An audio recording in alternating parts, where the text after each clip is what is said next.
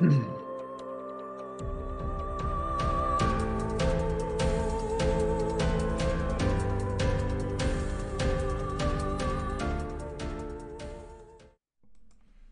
evening and welcome to Insite. I am Gino, your host, and right next to me, as always, well, almost always, is Pastor Matt Van Brabant. Yes, sir. Yes, sir. I'm back. I'm back. I'm back. That's my European accent. Did you like that? Brabant. Van I don't know. Is that, Yes. what what is that? Is that French or is that uh, like like Netherlands stuff? It's it's Belgian. Yeah, yeah, that's what I thought. I was trying to think of the Yeah. country. Bel- Yeah, Nether- it's Belgian. Netherlands stuff. Same region. Yeah, I'm over there. so you know, they're all they're all the same, Matt. They're all the same over there. right, right, right. All by the water. All take tea breaks. It's cool. Yeah. You know, speaking of tea, I was working today for a friend of mine. I'm doing his basement, and uh, he comes out at the end of the day and he's got hot tea for me, right? And how do you break Thank it to you. someone when you don't like hot tea? You like, don't. You just I'm like- suck it down, and you and you're thankful for it. Uh, well, I was just like, hey, uh, yeah, man, thanks, but uh, yeah, I don't really uh, drink hot tea. He's like, you want me to make it cold? I'm like, mm, no, I only drink like Arnold Palmer's. That's about it. so I felt which bad. isn't even tea. yeah, I don't know what it is, You- but it's it's You ungrateful vagrant. It's Dude, it's 32 ounces listen. of deliciousness is what it is. Listen, man, I can tell you, I can tell you story after story of going into houses when I worked at Comcast. And some people are just extremely hospitable, man. A lot of like the the Indian families, you know, um, a lot of the Arabic families, they're they're like they want to give you things. You know, they like they they feel like, I don't know, maybe because you're there providing a service, they need to do something for you.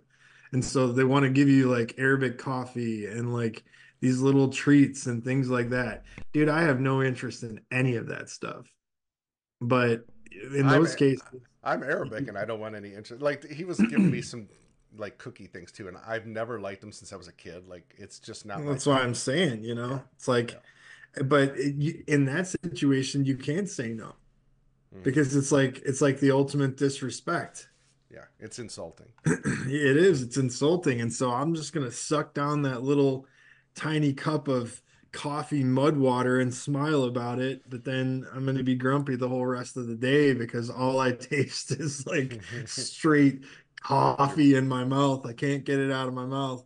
It was Turkish tea, so that even probably made it worse. And he he's Lebanese, so am I. Strong, you know. he he just assumes I like that stuff. But but Matt, guess who has joined us? It's our good friend, Joyful June. Yep, there she is. Welcome, welcome, welcome. I hope all is well with you, sis. Always. Oops, I just scrolled. Uh, why did I do that? That was dumb. Okay, there we go. Just lucky, That's- I guess. That's enough sunflowers for one person. That's all you get. That's your quota. Yep, that's it. Oh, Matt, the weather, the weather.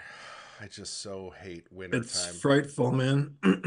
Have I ever mentioned that I hate winter Yeah, I think you did mention it a couple of times.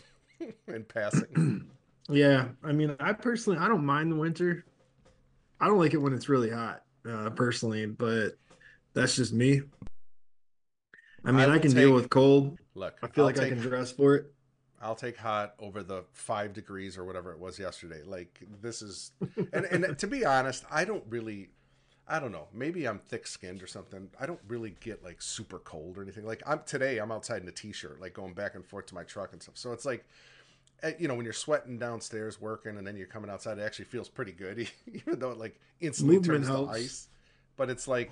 I, when I'm just sitting in it and I'm not working, it's miserable. Like I can't stand it. The icy roads. I mean, what was up with not plowing? By the way, when did that start?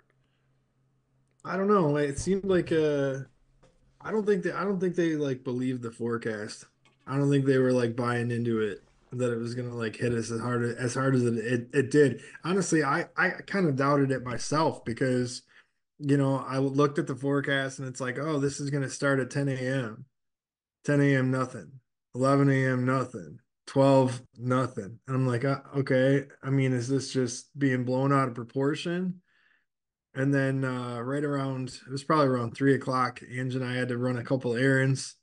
and we wanted to stop at one of the grocery stores that we just got into to I don't know check out the the bottles on the shelves or whatever. And literally by the time we got to that grocery store, it was slush everywhere, and you could hardly even see. People were driving at like five miles an hour. It was terrible. It was it, it was It got bad fast. Yeah, really fast. Like within two hours, it was like disaster out there. Well, Um, it was that Joyful wet, June, heavy stuff, you know. Joyful June said the mother of an eighth grader that I tutor after school gives me brownies she bakes. They are from India, but she didn't say they're delicious or not. June, that's the that's the. Do they have curry in them? I mean, seriously, like legit. I wonder, you know, like uh, uh, what what may I mean, are they just are they just straight up brownies, or are they like you know, are they are they like Indian brownies? Maybe they do something different.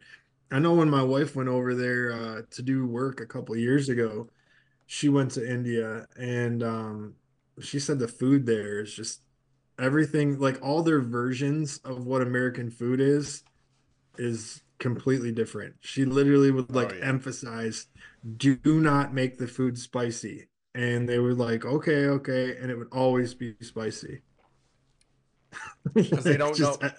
Yeah, it's cultural. Like, I mean, it would be like coming over here and telling an American how to make a hamburger on a barbecue. Like, it's just the way they do things.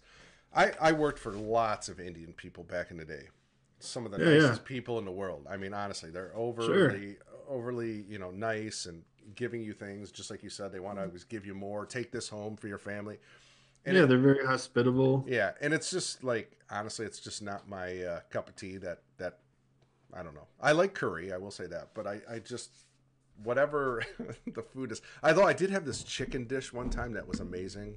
Uh, this lady made for me, but Mm. other than that, I never really got into that kind of food. And I have you ever like been smell. to like an Indian restaurant?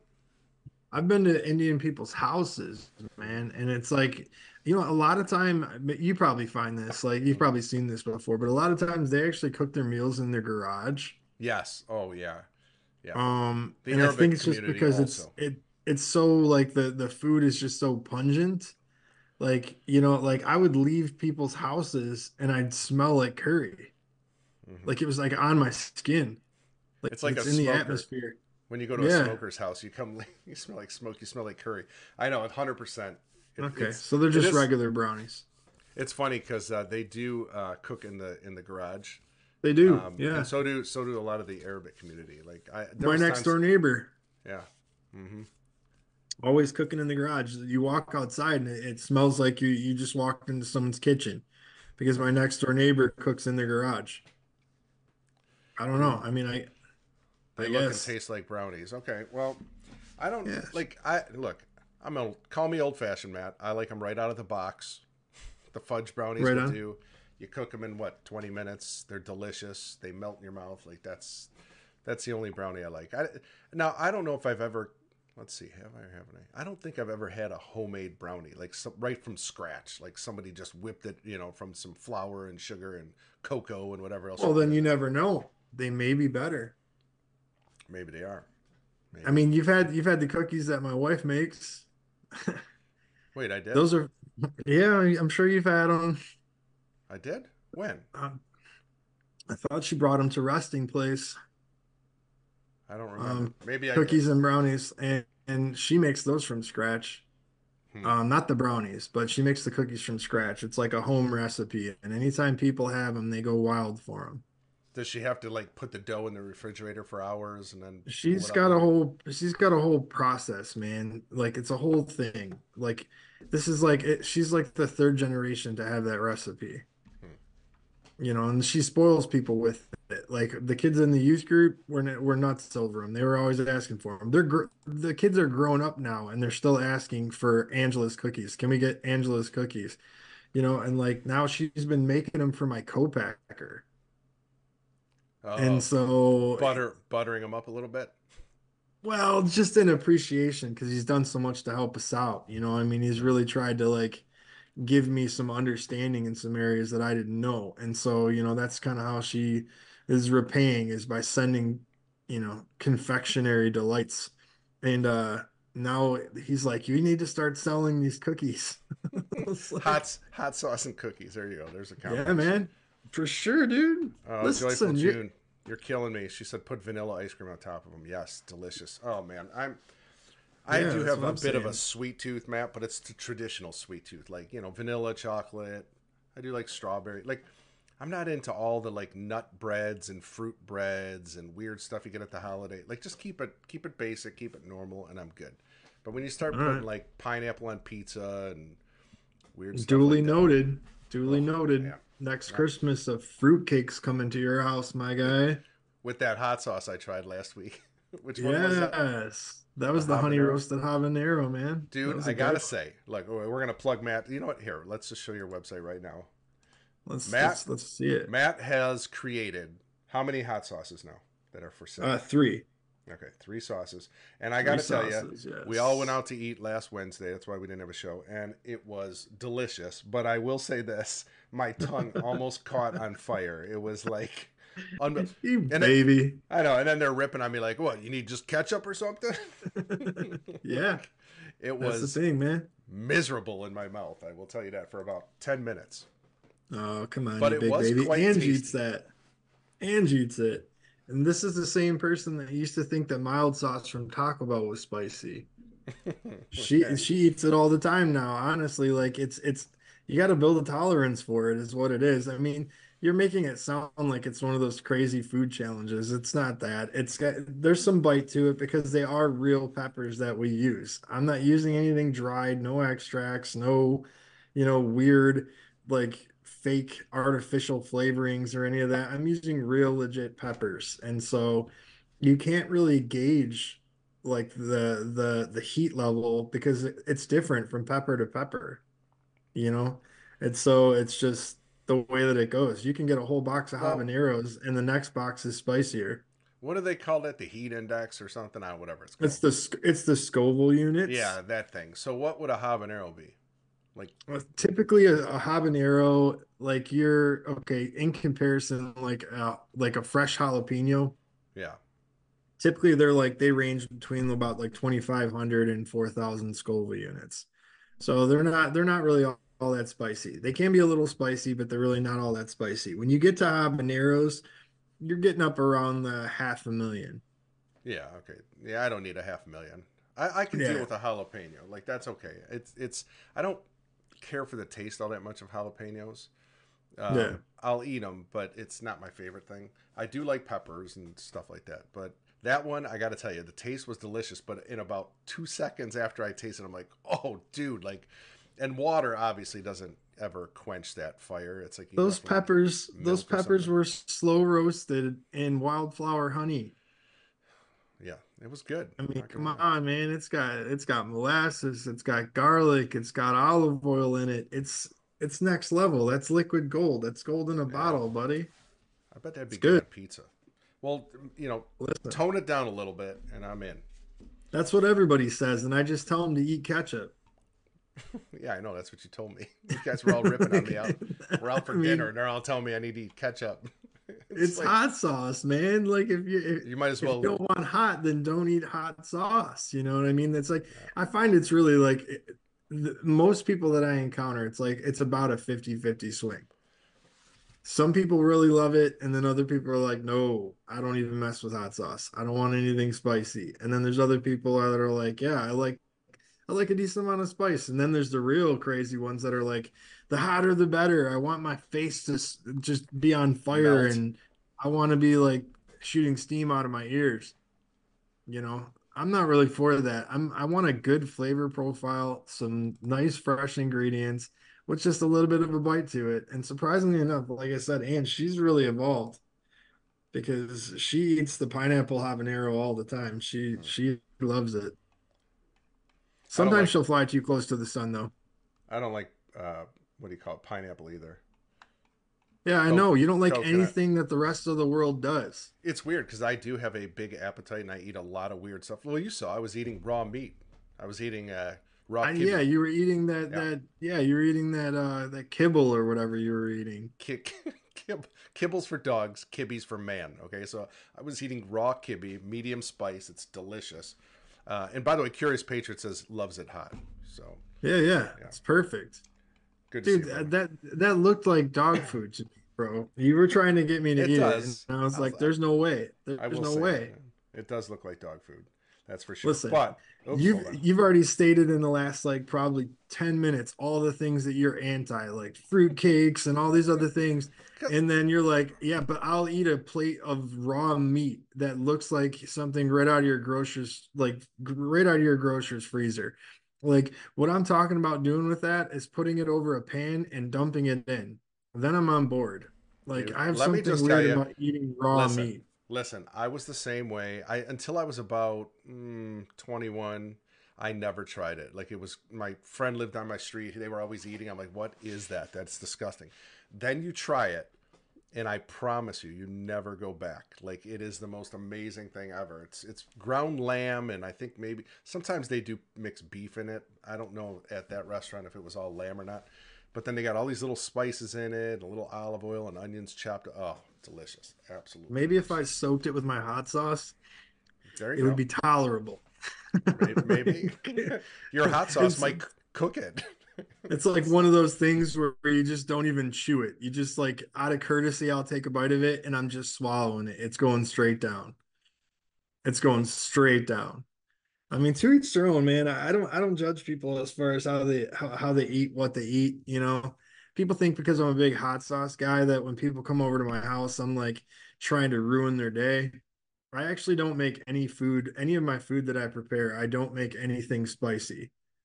Um, I make it spicy for myself, but I don't make the meal itself spicy because I just, you know, I know that some people aren't into it. Some people Yeah, can't no. even eat it. no, you have to cook in general. I mean, if you got a company coming over, of course you're not going to like do that. But you know, like for instance, when you're cooking steaks, some people like a medium rare, some like a you know meat. Uh, like I like a, I don't like a well done. I like it medium well.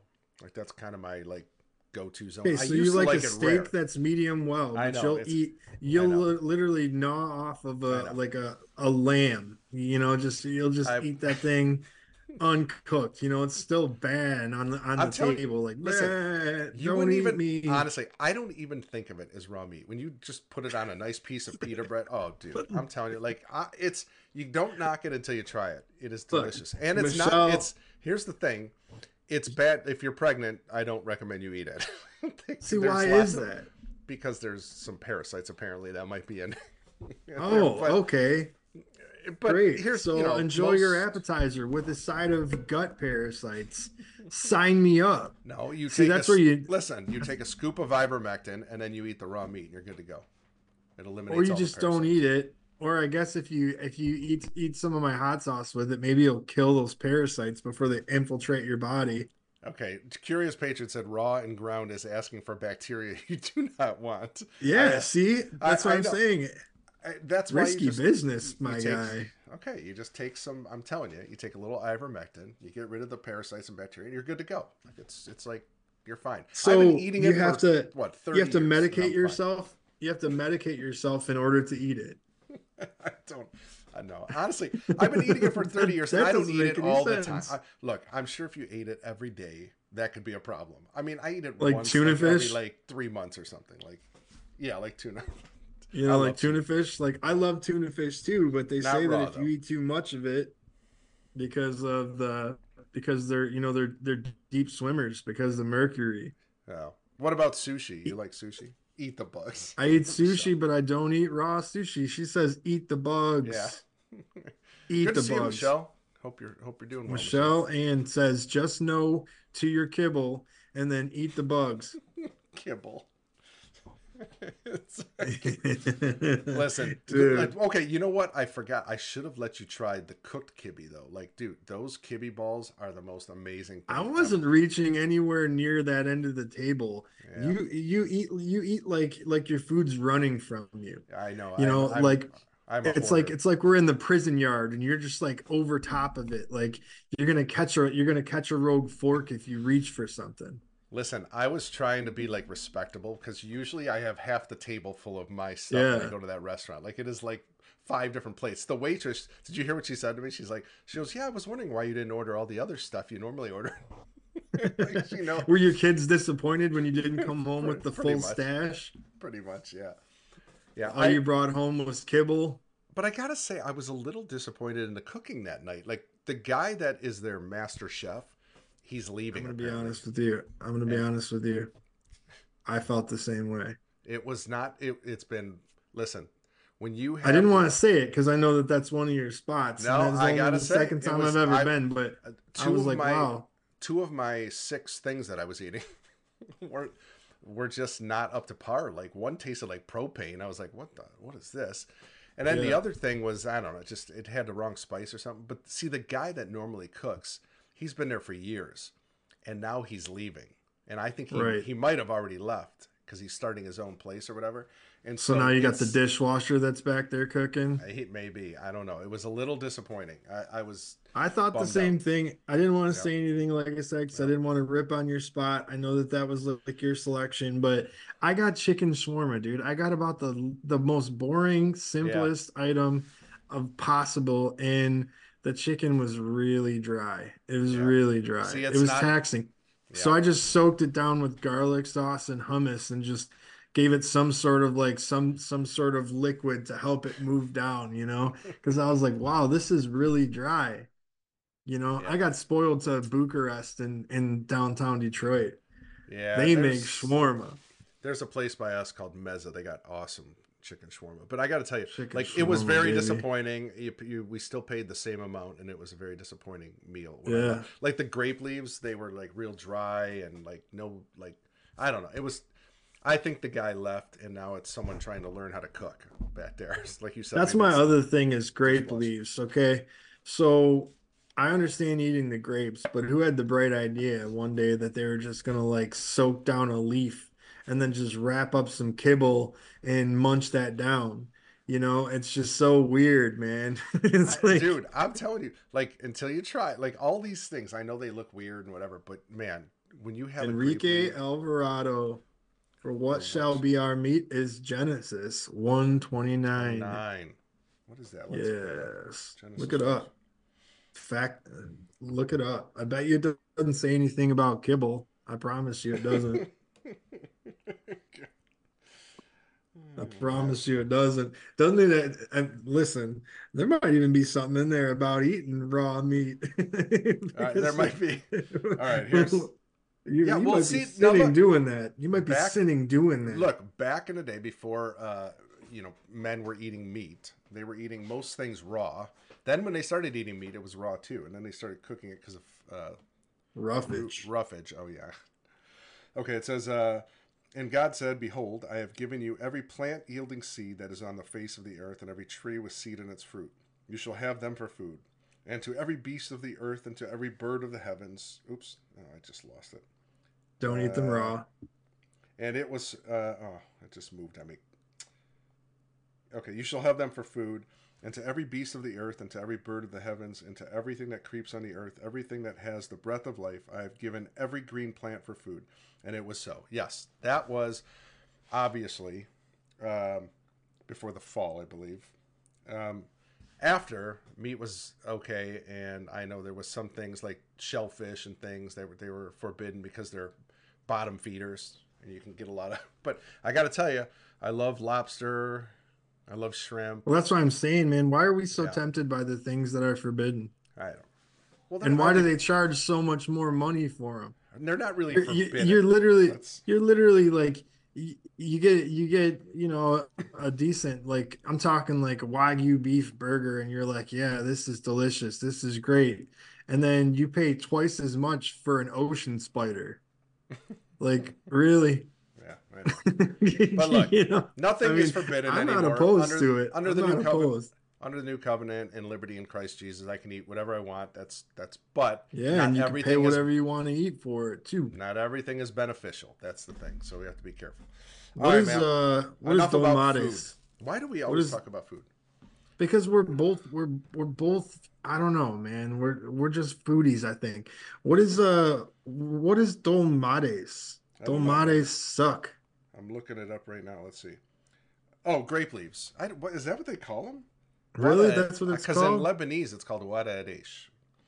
Uh, Okay, dolma is a family of stuffed dishes associated with Ottoman cuisine, typically made with a filling of rice, minced meat, yep, awful, awful. They're awful. Um, Awful. seafood. Yeah, I see. Okay, mine are lamb, rice, uh, pine nuts. There's a couple other little uh, uh, Pine nuts. nutmeg, Ooh. I think, and cinnamon, and uh, it's all these different spices. Absolutely delicious when they're made right.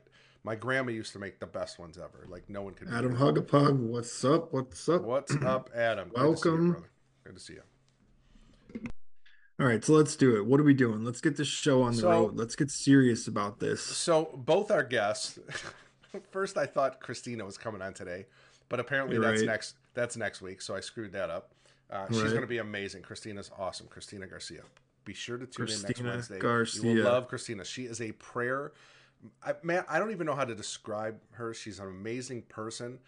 Uh, we had her on one of our shows a while back. We've been friends since, and she's like a like seasoned the spirit. Like she is really, and I'm telling you, God speaks to that woman, and she's an amazing person, and she's kind of overseeing the stuff we're doing with children too, like covering us in prayer and intercession. And She has um, she's amazing. Daughters of Warfare. Daughters of Warfare. Daughters of Warfare. I am going to be doing a show coming up soon, and I'm putting it together where I'm going to have an amazing cast of uh, men and women who understand the spiritual side of things. They they they see things, they understand things, they understand how we fight spiritually, programming, how we break all that. So that that program's I'm not sure when and what day, but that I am putting together that's going to be a fun show and I think that's going to become probably a series at some point. Like probably once a month or every couple months we'll do something like that. Um, and Do she it. will be definitely be part of that, Christina. Anyway, then we said, okay, well, maybe AC will back back her up. And you know, nothing against AC. Not like he's second Oh, fiddle, Matt, or or he's riding the bench, and we're just trying to pull him in to fill in. We're trying, we're trying to wrangle him in. Adam Hugapug. By the way, I'm a food competition judge. really. Oh, wears How do you- multiple hats. Lover of pugs, judging people that are eating food. Wait a minute. Um, Sign me up. How do I get that job? Is right. that like just taste testing all day long? Oh man, I would do that in a heartbeat. Yeah, or are they like? Is it this like? Are these like the the the hot dog eating competitions where they dip them in like glasses of water and things get weird? Yeah, I wonder. Give me some insight. Talk Yep. to me, Adam. yeah. That's cool, man. I would love that. Yeah. Yeah, apparently um, Enrique. Okay, I I I think Enrique's kind of disagreeing on the whole meat thing, and and I get that. I hear the argument, but I'm telling you, in Christ we have liberty that allows us to eat. Actually, even in the Old Testament, they started eating meat. Is it is it the best diet for human bodies? It's debatable because I've seen people that have been vegetarians their whole life and family. In fact, I know I have family, and they aren't very healthy. I can tell you that they're they have lots of problems, uh, but they refuse to eat meat. And then I've seen people that only eat meat, no veggies, and the they carnivore seem- diet. they seem fine I, which i don't understand that because i love a mix of everything matt i'm a man of many different tastes so Oh yeah. i like i like salads i like veggies i like all that stuff but um but we do have liberty in christ to eat as we wish if it's but the bible does say and i, I believe this is in uh, colossians it talks about how if it offends your brother if you know your brother thinks differently and interprets something Don't invite him to dinner.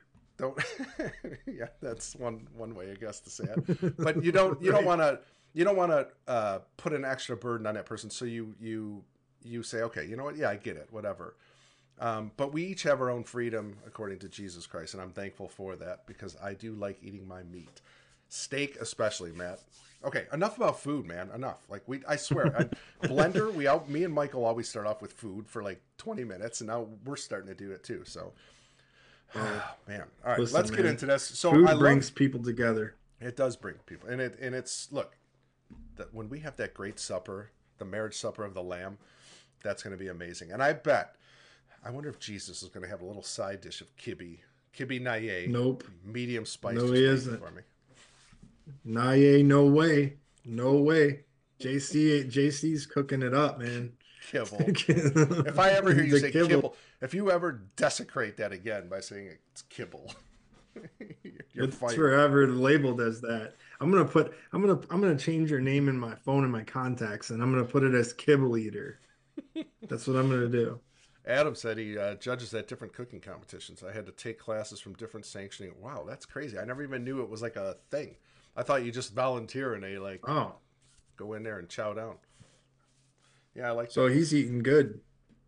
Yeah, for sure. I wonder how often is that, Adam? If you can throw that in the chat. All right, so Matt, let's get into this. So I, I'm a big fan of the. Bible Project. I love what they do over there. They got a huge following. I don't know, four million followers or something. Oh, come, That's they're catching. couple. They're catching up to us, Matt. I mean, they're probably what Right on. half million behind what we got right now. Yeah, or give or take, give or take a you know, two fifty k or so. I don't know. We'll see. We'll see after the night. Um, Well, anyway, That's right. I, I love what they do. I mean, like they put these little uh, like cartoon type things together, and it kind of explains some scriptures and things like that. And they'll take like different topics. And I don't know. I've been watching for years, and I, I think they do a, like a really good job. I've never really seen something that I would disagree with, where I would be like, "Oh, that's heretical," or you know. I mean, they're they're very biblically based. Um, I believe the. I guess I should know the guy's name. I just forgot it. Um, I believe he's. I want to say he's a pastor. Um, can't remember. Eating the rotting flesh of a tortured and murdered animal makes our body poo and stink. Okay, that's fine. Yeah. Hey. Enrique, Hey. listen, man. I'm not going to argue. I, hey, I get it, man. I get what where you're coming from, and I have absolute respect for your uh, position on that. And this is an Absolutely, age-old yes. debate. It's Matt. It's it reminds me of the debate: Did Jesus drink wine or did he drink grape juice? Like I've I've heard that one a million times. In my opinion, it was wine. It wasn't grape juice. But there's there's plenty of Christians that will say no, he would never drink, even though several times in the New Testament it says he did. But that's okay. And I don't. It's nothing personal. It's just your. We No, each have our open own forum. yeah, we have our own each. We each have our own liberties in Christ. And by the way, Enrique, it's been a long time, brother. I haven't seen you in, in quite a bit, so good to see you back here. I remember he. I think he tried to call in one time on one of our shows. Was it on here or probably on uh, Sunday night? And I believe, are you in Mexico? Somewhere out of the country, I think, and couldn't connect or whatever. So yeah, it's been a been a minute. Much love to you too, man. Appreciate you. Thanks for dropping by. All right, Matt. Okay, so back to the Bible Project. Love these guys. Love what they do. So uh, I figured since both are well, I shouldn't say both our guests. It was really my fault. Let me just take responsibility. Uh, scheduling error on my part. Yeah, I'll own it. Uh, so Christina is next week, and AC was never scheduled anyway. But I tried to get him, and he's down in Tennessee visiting his mother, and they have no power. So that was out. So we're stuck with each other, man. Like, and and that's it. So we're gonna do. Stuck in the middle with you, man. Stuck in the middle with right. you. We're going to do a few videos of the Bible Project and then we'll discuss them. So let's start with this one, see what this one's about. Uh, why is there no sound? Did I mute it? Hmm, hold on. I must have muted. Yep. Oops. Yep, don't do that.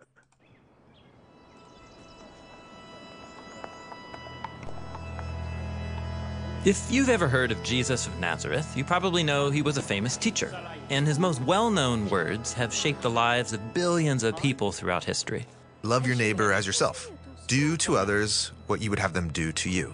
Now, those sayings come from a collection of Jesus' teaching that's sometimes called the Sermon on the Mount.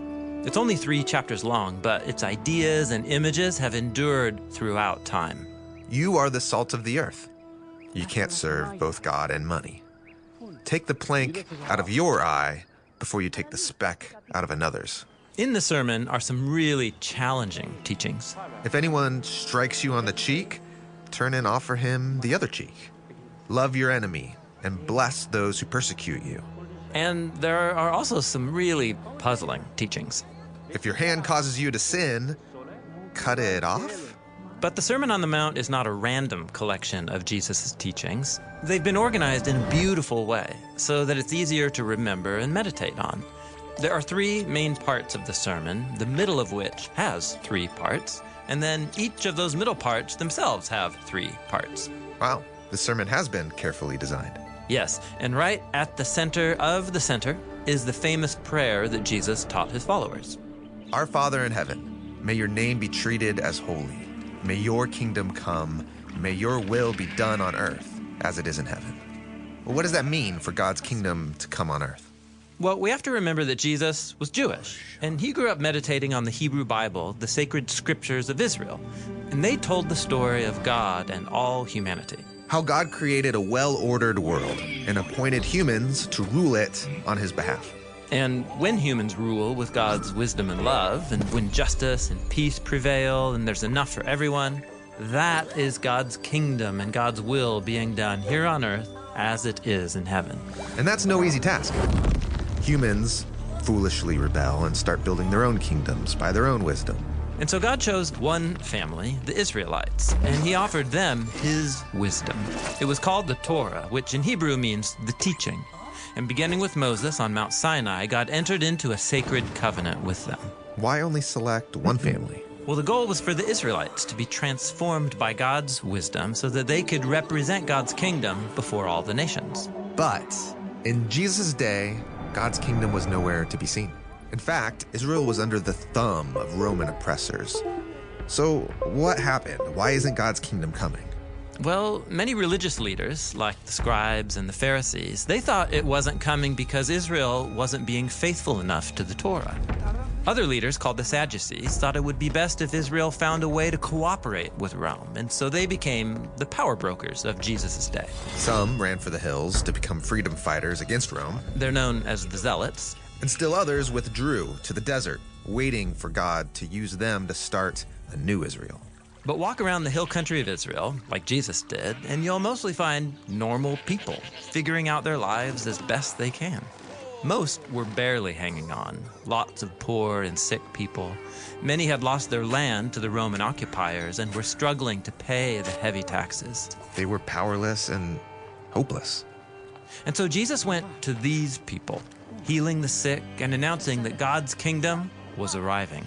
People gathered from all over to hear his teachings. And one day, Jesus went up to a tall hill and said the arrival of God's kingdom was starting here and now with them. You mean with the powerless, the weak, the nobodies? God's kingdom begins here? Yes, this is why the very first line of the Sermon on the Mount is Blessed are the poor in spirit. In other words, where can you go and see God's presence and blessing springing to life? Among the rich? Among the powerful? No, Jesus says. Look where people are poor, where they feel crushed and defeated. God's kingdom is beginning with the people standing right here.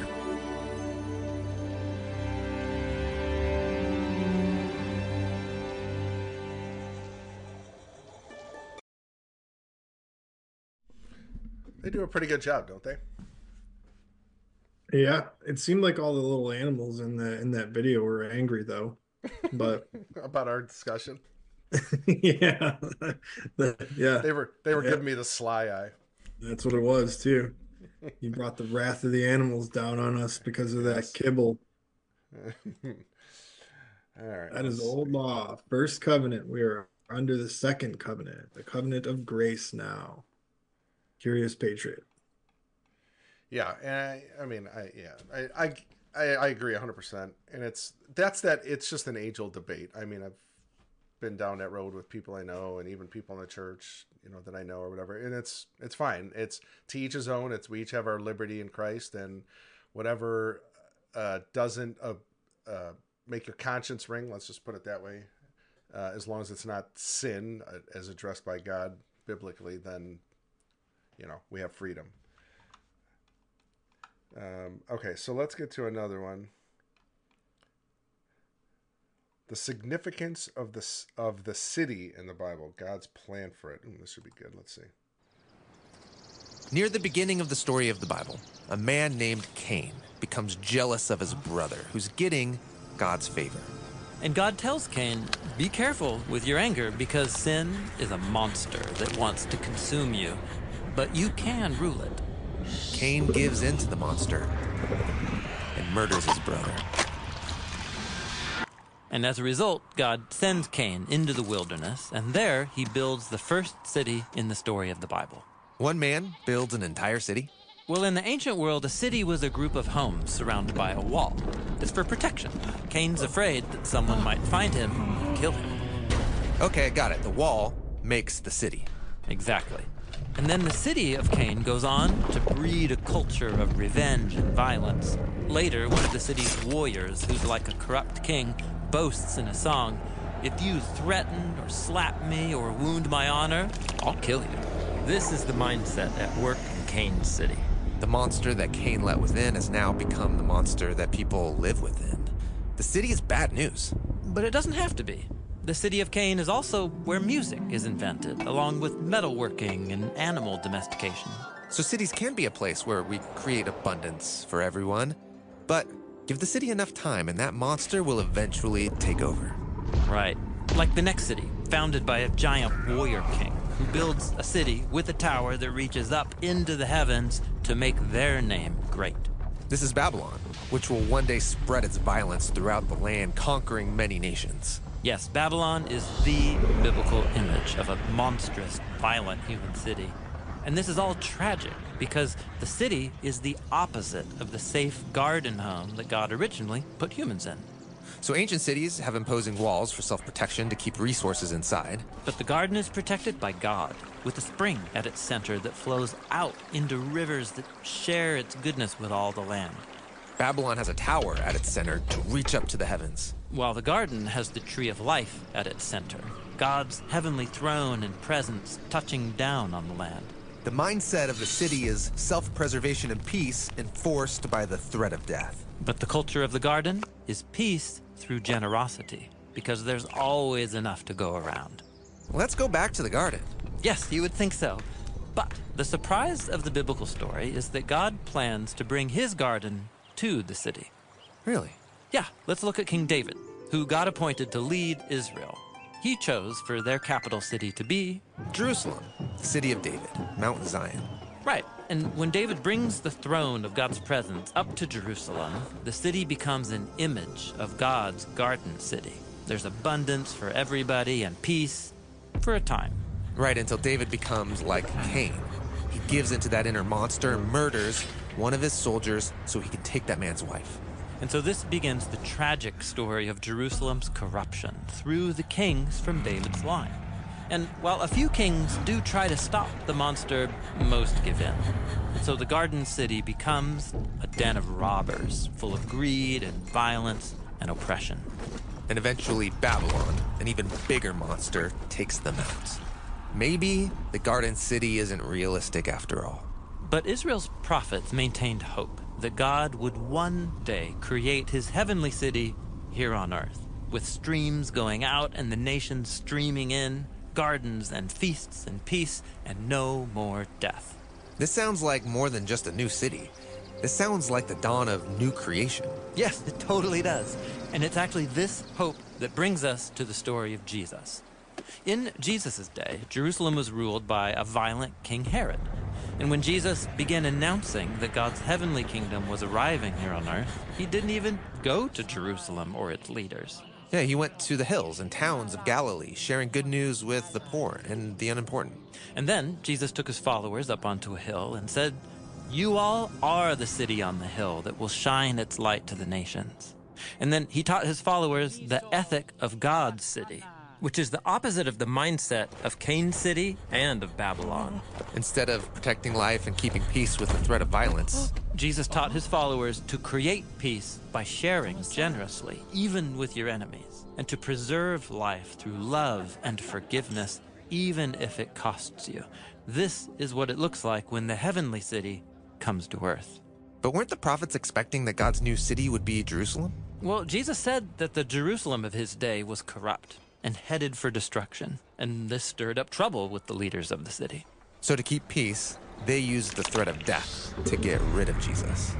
But when Jesus stood on trial, knowing that they were going to have him executed, he said he was about to be enthroned as king of God's heavenly city. Wait, you can't become king by letting your enemies kill you.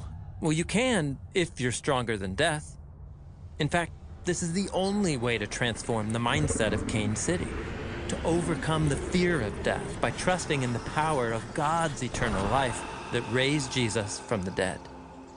This is the power that streams out from Jesus into the world today. And so the earliest followers of Jesus called each other to seek the well being of their cities while trusting that their true citizenship was elsewhere. You mean the New Jerusalem, the city of God. Yes. And when followers of Jesus gather and share together, they can begin to taste the life and love of that heavenly city right now, in the present. And so the story of the Bible doesn't end with humans building a city up to heaven. No, it ends with God bringing his garden city down to the land. the heavenly Jerusalem, full of abundance for all the nations, with the river of life flowing through its streets. And at its center is the crucified and risen Jesus on the throne.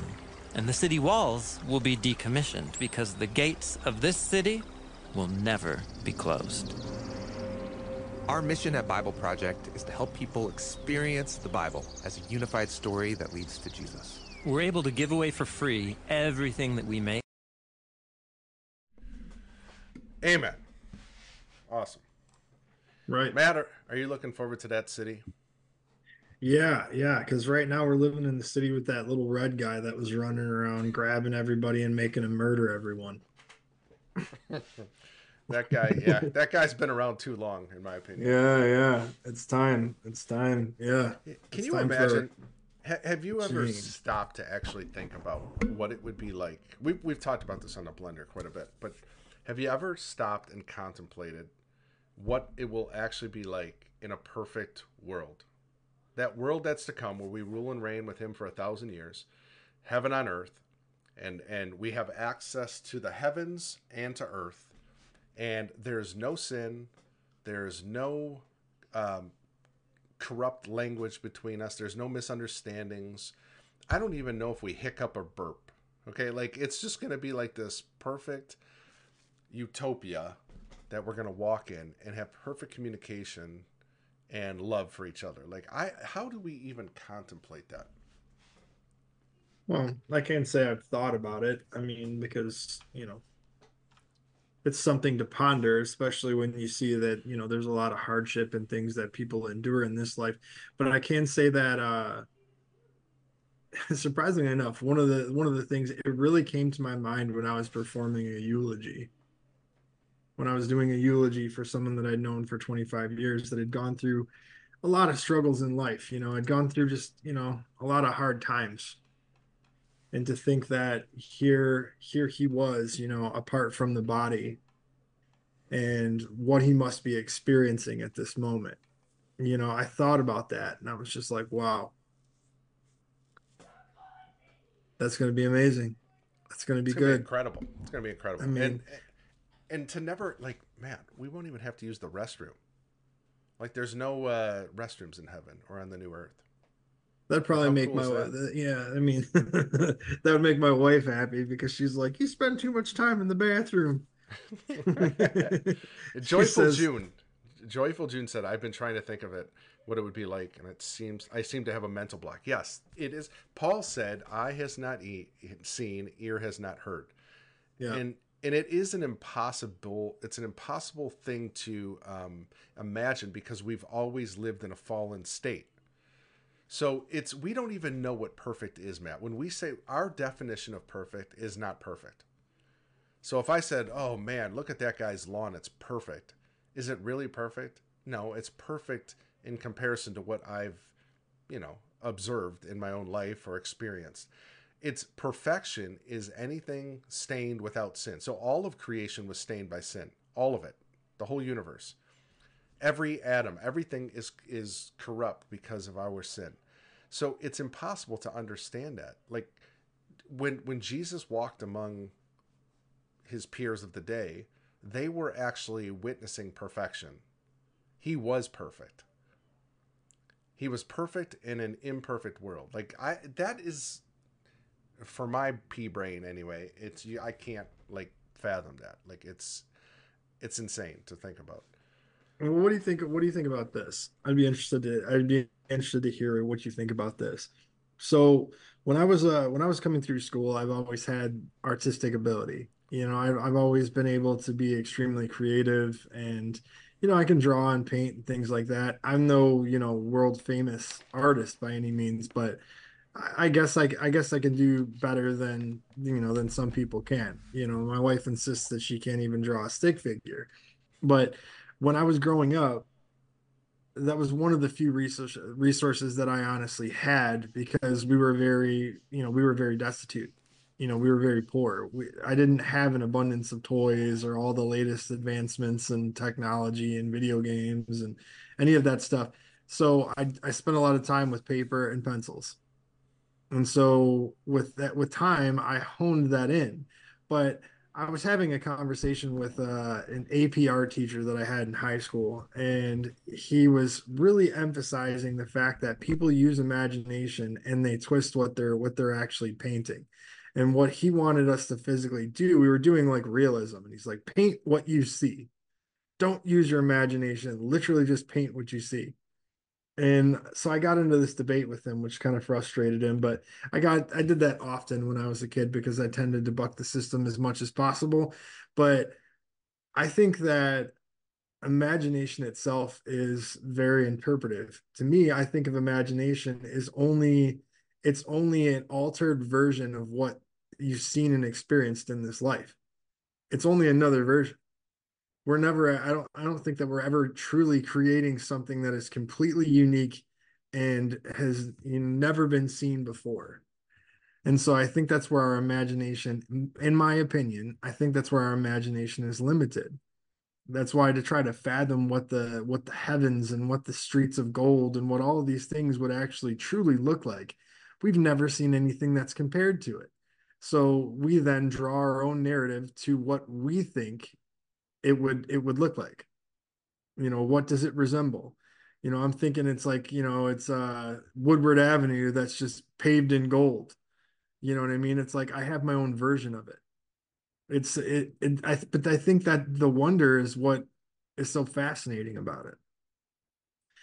Being able to actually see and experience something that you've had no experience or sight of. And so yeah it just I mean, you can really go any which way with it, to be honest yeah, with you. Paul, but I just think Paul says to think of those things which are in heaven, not on earth, where right. moth and rust corrode and, and, corrupt. Yeah. So, but how do we do that if we don't really understand it? Um, or if you do, not have a comparison, yeah, because we draw comparisons. That's what our mind does. But we do have an understanding that it's going to be glorious there. Like we do understand. That's like, right. It's way better. Like let's face it. Like every day, it's a grind here on Earth. Like whether you have health problems, financial problems, um, you're addicted to something you're trying to break free from, your you know whatever your vice is, um, your pleasure, like all these things consume us daily if you don't control them mentally. And I got to say, you brought up a good point with this, you know, the uh, imagination thing because truly everything that has ever manifested on this earth, like creatively, like inventions or you know building things or engineer whatever it all starts with the imagination. Mm-hmm. So the mm-hmm. imagination is a powerful tool God has given humanity to use for good or evil. Now, unfortunately, it gets used for evil quite a bit in, on this earth. Um, right. if you go back to the days of Noah, it says every imagination was continuously evil in that day, and God brought an end to the world as they knew it. So, I I don't this this imagination thing. I'm afraid what's happened, especially in the age of technology, is that we've gotten very lazy in our minds. And our minds are just too occupied with screens now, so we don't really get to use the imagination like we used to. You know what I mean? Like we're we're so distracted by it. Like somebody else's portrayal of their imagination is being broadcast to us, and we're we're well, just yeah. taking it in, taking it in without using our own imagination and creativity that God's given us for His kingdom purposes. Would you agree with that? Sure. I, well, absolutely. I mean, think about this. Okay, like to be to be more in our, our generation when when you were young and you had to do something to entertain yourself, then you know what did you do? You you invented you invented a game. You you figured out something to do. You you know you got it. You climbed a tree and you imagined that you were doing something. You imagined you were doing something else to get away from your mundane life. Now it's like I don't need to imagine anything. I just need to watch what's being shown to me. You know, I found it really interesting. There's this uh, there's this artist. He's like a I, I guess you'd say he's a really famous uh, YouTuber. He I think he has like five million subscribers or something. His name is Jazza, and uh, he does all kinds of really cool stuff with art. And because I told you I have, I have a bit of an artsy side in me, I like to watch stuff like that just to see what he does with it. But he started this uh, he started this series and it's drawing the beasts of it's it's not drawing it's making sculptures in his interpretation of what the beasts of david looked like. And so he did one with the leviathan and uh he just he didn't know how people were going to feel because he has a very mixed bag of his of his viewers. You know some people are believers and some people are atheists you know i mean? And in millions of viewers you're going to have a big mixed bag of all these different things. So he didn't know if it was going to draw some sort of thing but he actually got like such a positive feedback that now he's doing like a different series on like all the beasts of the bible. And again it goes back to that same imagination you know it talks about like the 10 horns and the four heads and the four wings and all these different things. And so he makes his own interpretation of it who knows how accurate it is. You know what i mean? But it's just i just i find it interesting. I i, I do find it interesting. I, i've pondered i've pondered that. I try not to i try not to linger too much in the in the topic of death because i think uh i think if i do have a fear it's the it's you know to have short years. Um yeah because I, I, a, a couple things with that. Like i get like an artist renditioning of something they they're portraying something an event let's just say okay like right. i've seen many people try to draw ezekiel's vision of what he saw right. and i don't yeah. think it does any justice honestly i yeah. think they have a preconceived notion in their mind that they go in with that it's some kind of ufo thing or whatever but it's like i think i don't god purposely gives us um I don't want to say vague, but a lot of things in the Bible, like the visions, are very vague and prophetic things are vague on purpose. And that's so that we rely on faith, not on our imaginations.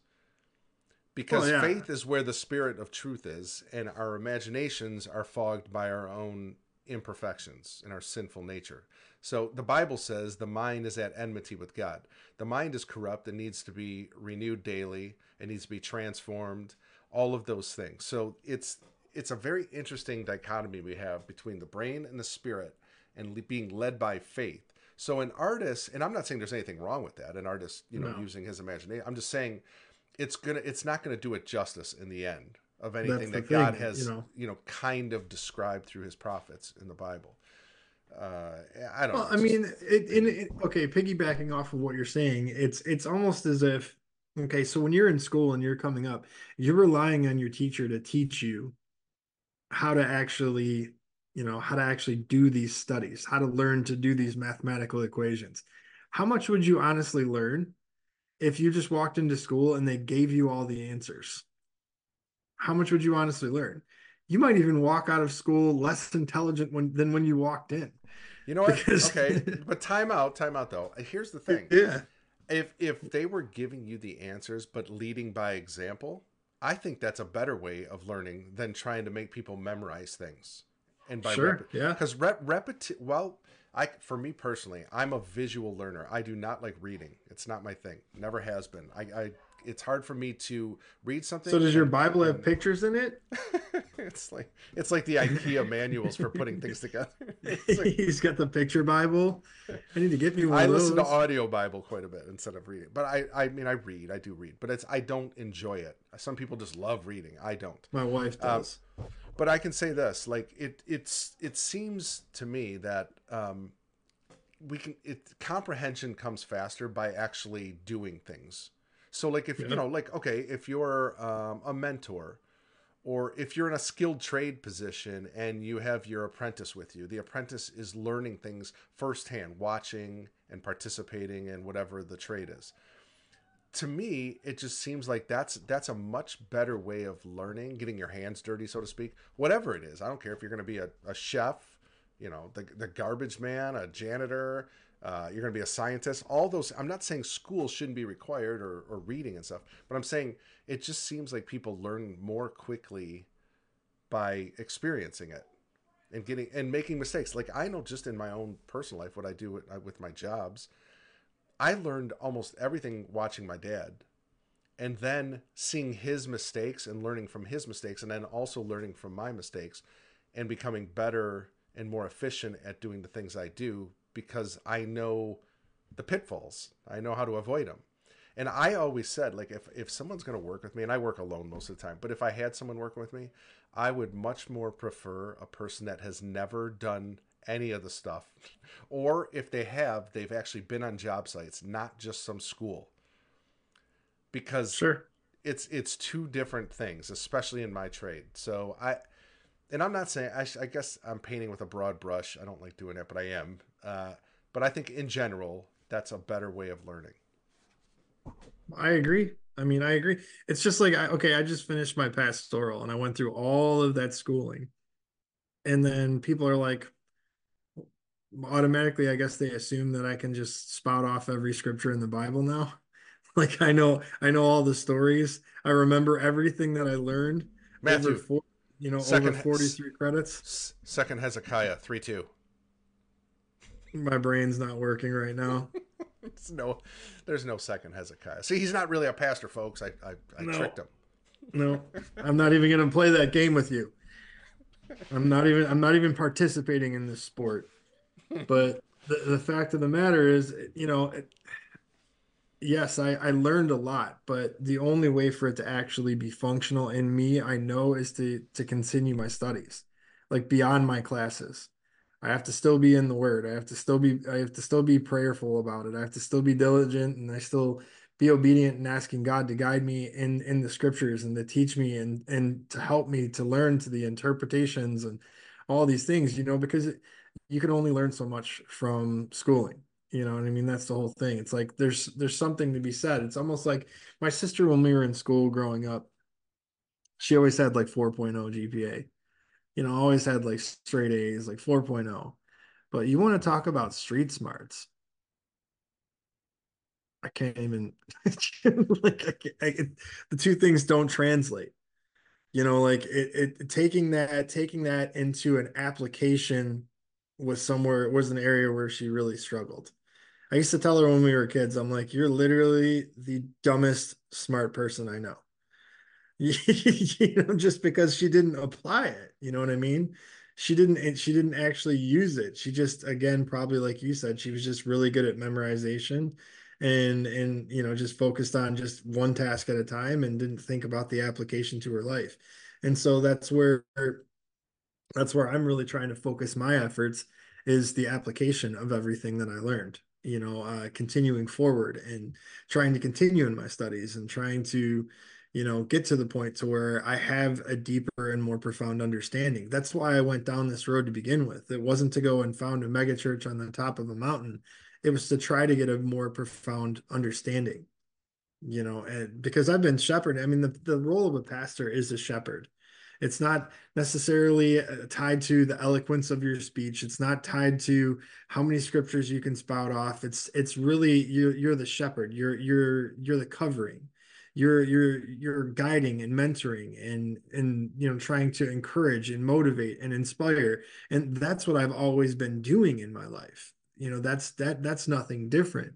But now it's just i wanted to push towards a deeper level a deeper level of understanding not only of scripture but of what of what god's purpose is for me what the call i have in my life is and, and how to better you know i guess to be more proficient in in my understanding that's why i did all this you know because it's funny i finished my i finished my schooling and everybody right away that's like their first response well where's the church that you're going to start what are you going to name it and i'm like wait a minute you're putting the cart before the horse here like that's that that's kind of saying that that's all that pastors do like i don't i don't believe that And why does You it? know? Why does being a pastor automatically link you with brick and mortar? Like I don't. you gotta have you gotta have a church man you gotta have a church Yeah. that's, we that's what it is. church, right? That's That's- thing. like I think that's that's Matt. I'm glad you brought this up. This is kind of a pet peeve of mine. We all do it. Anybody that's been a Christian says, "Yeah, I'm do you going need to, put the disclaimer out or are you Yeah. gonna behave Mm, yourself Gosh, that's you know what? Uh, you're right. I'm gonna go do this just in case. okay just it's been a minute. I haven't brought out the disclaimer in a long time. so, honestly, though, this is kind of a pet peeve, but I do it too because we're trained as Christians to say we're going to church, we're going to this building, right? We're the church, and this is where I think we've kind of went astray as as the body. It's become this facility rather than us being the facilitators. Like like why aren't we going out and and doing the things that God's asked us to do? And then of course we meet somewhere, a house, building, whatever. I- don't care. But when did it turn? I want to know. I would love to know when things turned from the body being the church to an actual building. And I would guess it probably happened pretty early on in the church, probably within the first 100 to 200 years. I bet because the groups were getting larger and they were meeting in a place, they started calling it church, right? Um, I don't know. I, I think like we in this era of time we're living in and we're moving into, I really feel like a lot of things are going to change that have been staples in Christianity. It's going to be a new way of thinking. AC calls it pioneer. We're going to be pioneers, and I think that's that's an outstanding uh, word that God gave him. Like pioneers. Pioneers are someone that's they're they're going into new territory or claiming Charting new courses. or new new courses. Like that's that's what I see for the church. I- really the, the body, the church, not these I'm buildings. with it. And I, Yeah, I'm not saying we don't have buildings. Of course we have buildings. Like, but let's let's like, you know, get our facts straight. All right, let's go back in the chat. I want to address a couple things. So we had joyful June said, uh, where was that? I've been I've been trying to think of what it would be. Oh no, that's not the one. Hang on. Oh, okay. This is this is why I have a T-shirt that says "Math is not a spectator sport. You have to do math and learn math to learn math." Uh, amen to that, sis. Yes, That's right. but Yep. but see, you know, and here's the thing: like our school, the model for school is basically what I was just preaching against. It's this thing of, okay, I'm I'm gonna show you this, and then I expect you to learn it. But it's let's face it, Matt, it's boring. like how an average kid's attention span is about now, especially within the TikTok generation, is about three seconds, maybe yeah, if you're nanoseconds. Yeah, and it's like to keep them happy Engaged. and engaged and and making it fun. Like that's a special kind of teacher. I bet Joyful June is that special teacher though. She always gives it her all. I know she does. Bet you she is. I And the bet you kids probably is. love her. Uh, okay, Enrique said, "God's creative uh, capabilities are beyond our capacity of comprehension." A hundred percent. I I've always said Facts. God, this is the thing with God. There's no limit to his imagination and his creativity. It never ends. That Matt, we're going to be in heaven for eternity, and let's just call it years so we understand it in, in their little noggin here. Let's say we've been in heaven a hundred years, hundred Earth years, okay? But it only seems like a second, not even in eternity, blink of an eye, and yet God's intelligence is infinite. There is no bounds to it. It never ends. His intelligence. So the math. Let's go back to Joyful June's math here. Math with God is an infinite. I don't know process. What I don't, whatever you want to call it. Like it's this thing, this language that will never have any bounds on it. I had a one time. I had this dream that God gave me, and I woke up with almost having a headache. He, he was showing me the Earth and it was a ball by the way. It wasn't flat. Um, and it but it was like um, like a computer model. And it was i could see like the grid you know like the latitude and longitude lines but it was like hollow. And i could see like all the dimensions of the earth. Like it was you know those memes where they show like the the the equations like flying out? And it's like Sure. pi and all these like algebra equations and trig and I stuff. do. it was like that, but it was like I don't know how millions of equations I saw in the earth like coming out. And I was like I woke up I'm like, "Oh my gosh, like that is like it was hurting my brain to think about." But he was like, "Show me like it's it's endless. What I've what I create Yes, there's parameters on it here now, but in eternity, it's it's this infinite thing. And we're never going to in heaven, we will never get bored with God because he doesn't have boundaries. He doesn't have limits. That's right. Like think about how crazy that is. We got some uh we got some we got some good comments over here. We got some good commentary. Adam Hugapug says, always learn from the mistakes of others. You'll never live long enough to make them all yourself. Mm, what do you think about that? Oh yeah. Come on, there's some truth to that, right? oh yeah.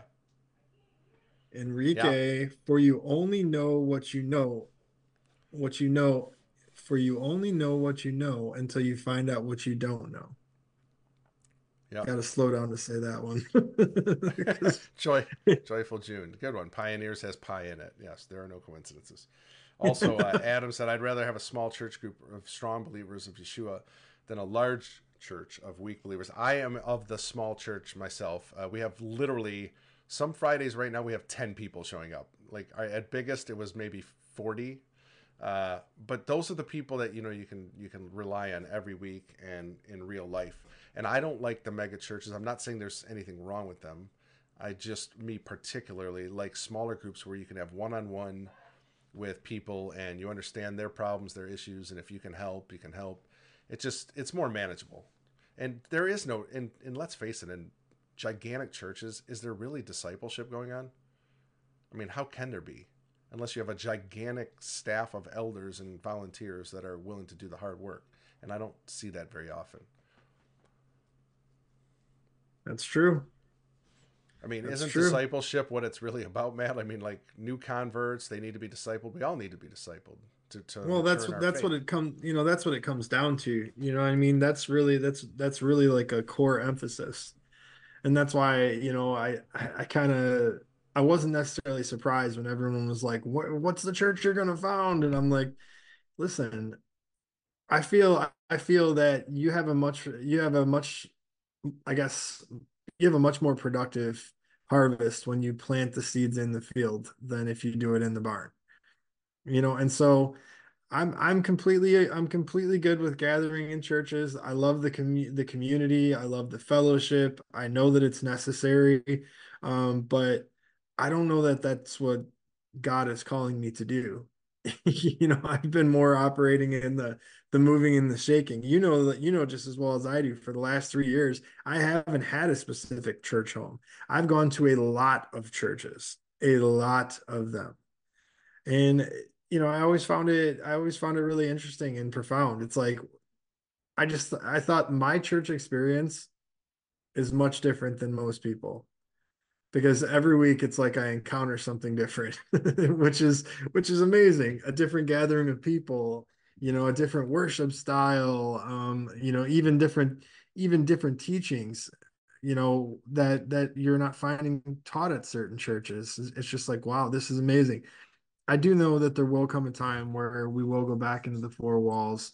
Um, I do believe that God is is is guiding us towards that, um, but I don't know what that looks like as of yet. You know, we were actually at a church. We were at a church up in uh, which is you know for people that aren't here from Michigan, it's just a little.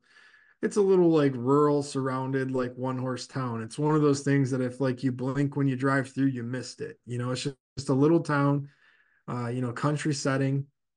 And uh, I went into a church because my wife has some family out there that attend that church. I went into the church Matt, and Matt, isn't Almont like over here somewhere? yeah, it's it's it's a Yeah. little further. It's up towards like uh Imlay City, um, you know, south of Imlay City. Um, so it's uh, you know, like I said, it's a little rural town, but either way, you know, we're sitting there and we're I'm talking with the pastor. They had had uh, a church, you know, like a church I guess you could say drama that they had there. And my wife's cousin was singing in it. So we went there just to support her, you know, and we've been to the church a couple of times throughout the years. And afterwards the pastor walks over and you know I, I i know him at this point you know not like extremely well but i we know each other and hey how you doing you know pleasantries are exchanged and then my wife's cousin just kind of like jumps over my shoulder and is like he's a pastor now right away pastor brad was like i need your resume and i'm just like wait a minute whoa whoa whoa whoa like hold on a second here hold on i don't know i don't know wait a minute like he right away was like associate pastor anyone Yeah. you See, know, I get like, it. I get wow. it. Like there's a need. There's a need for people that are There hungry God and, and actually is. and actually understand the gospel and want to teach the gospel rather than their own opinions. There's far too many.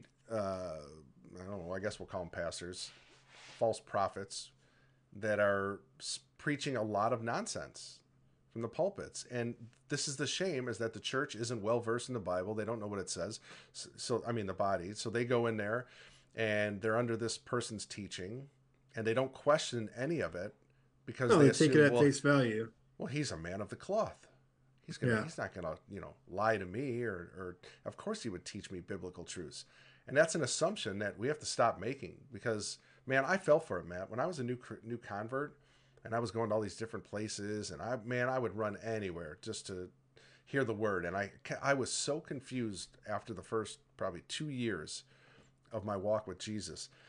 I was like, what is up from down? And I kept hearing him telling me. I, I watched I watched a lot of Christian television and I would listen to a lot of Christian radio, and I kept hearing him saying, "Turn it off," and I was like, "Oh, that can't be God. That's got to be the devil," because Sure. why would God tell me to turn off Christian TV? I mean, looking back 20 years, whatever, it's like, oh, I see what you were saying, Lord. Yeah, because it confused me because it was a lot of nonsense. You know, the blabbing what is the word? What you know? Yeah, yeah, yeah. You know, what is the what is the what is what does the Bible tell you more than anything? Seek an understanding. Look to find an understanding, and I think it's because we know that our our human our human minds are limited in understanding. And the only time that we grow proficient at something the only time that we grow strong at something the only time that we you know actually become to a point of understanding is to really seek it. And so you can't do that just by re, you know basically downloading someone else's understanding. You, you you can't do that. That's you can't just sit there and yep okay they said it that must be what it is you know?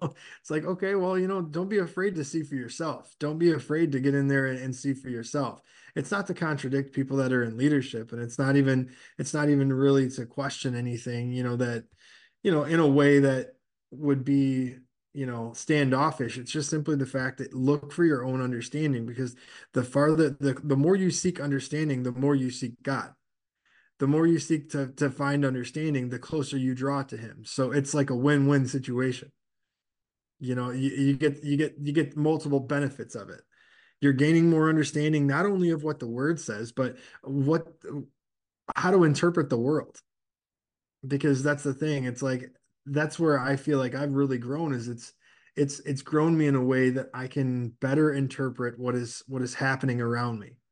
And so it's it's a lot I guess it's a it's a lot easier for me to not become offended by the things that people say. It's it's a lot easier for me to not want to charge in there and and just set you right. It's it's a lot easier for me to not want to punch you in the nose because I can see that I can see and I guess I can see the what's operating through you that's causing this. And so it's it, it becomes it takes the personal aspect out of it and so I just think that it's definitely made it easier for me. The, the more I seek understanding, not only in the word, but in God and who God says I am. And it's helping me to understand and interpret other people also because I can see them for who they are as opposed to who I think they are. Because that's another thing that we do is like you said, you know, people have a they got that title and they're like, oh, they must be they must be a saint, you know, they must well, careful That's all I can simply say is just be careful about that. Yeah, you know, it's never, like they say.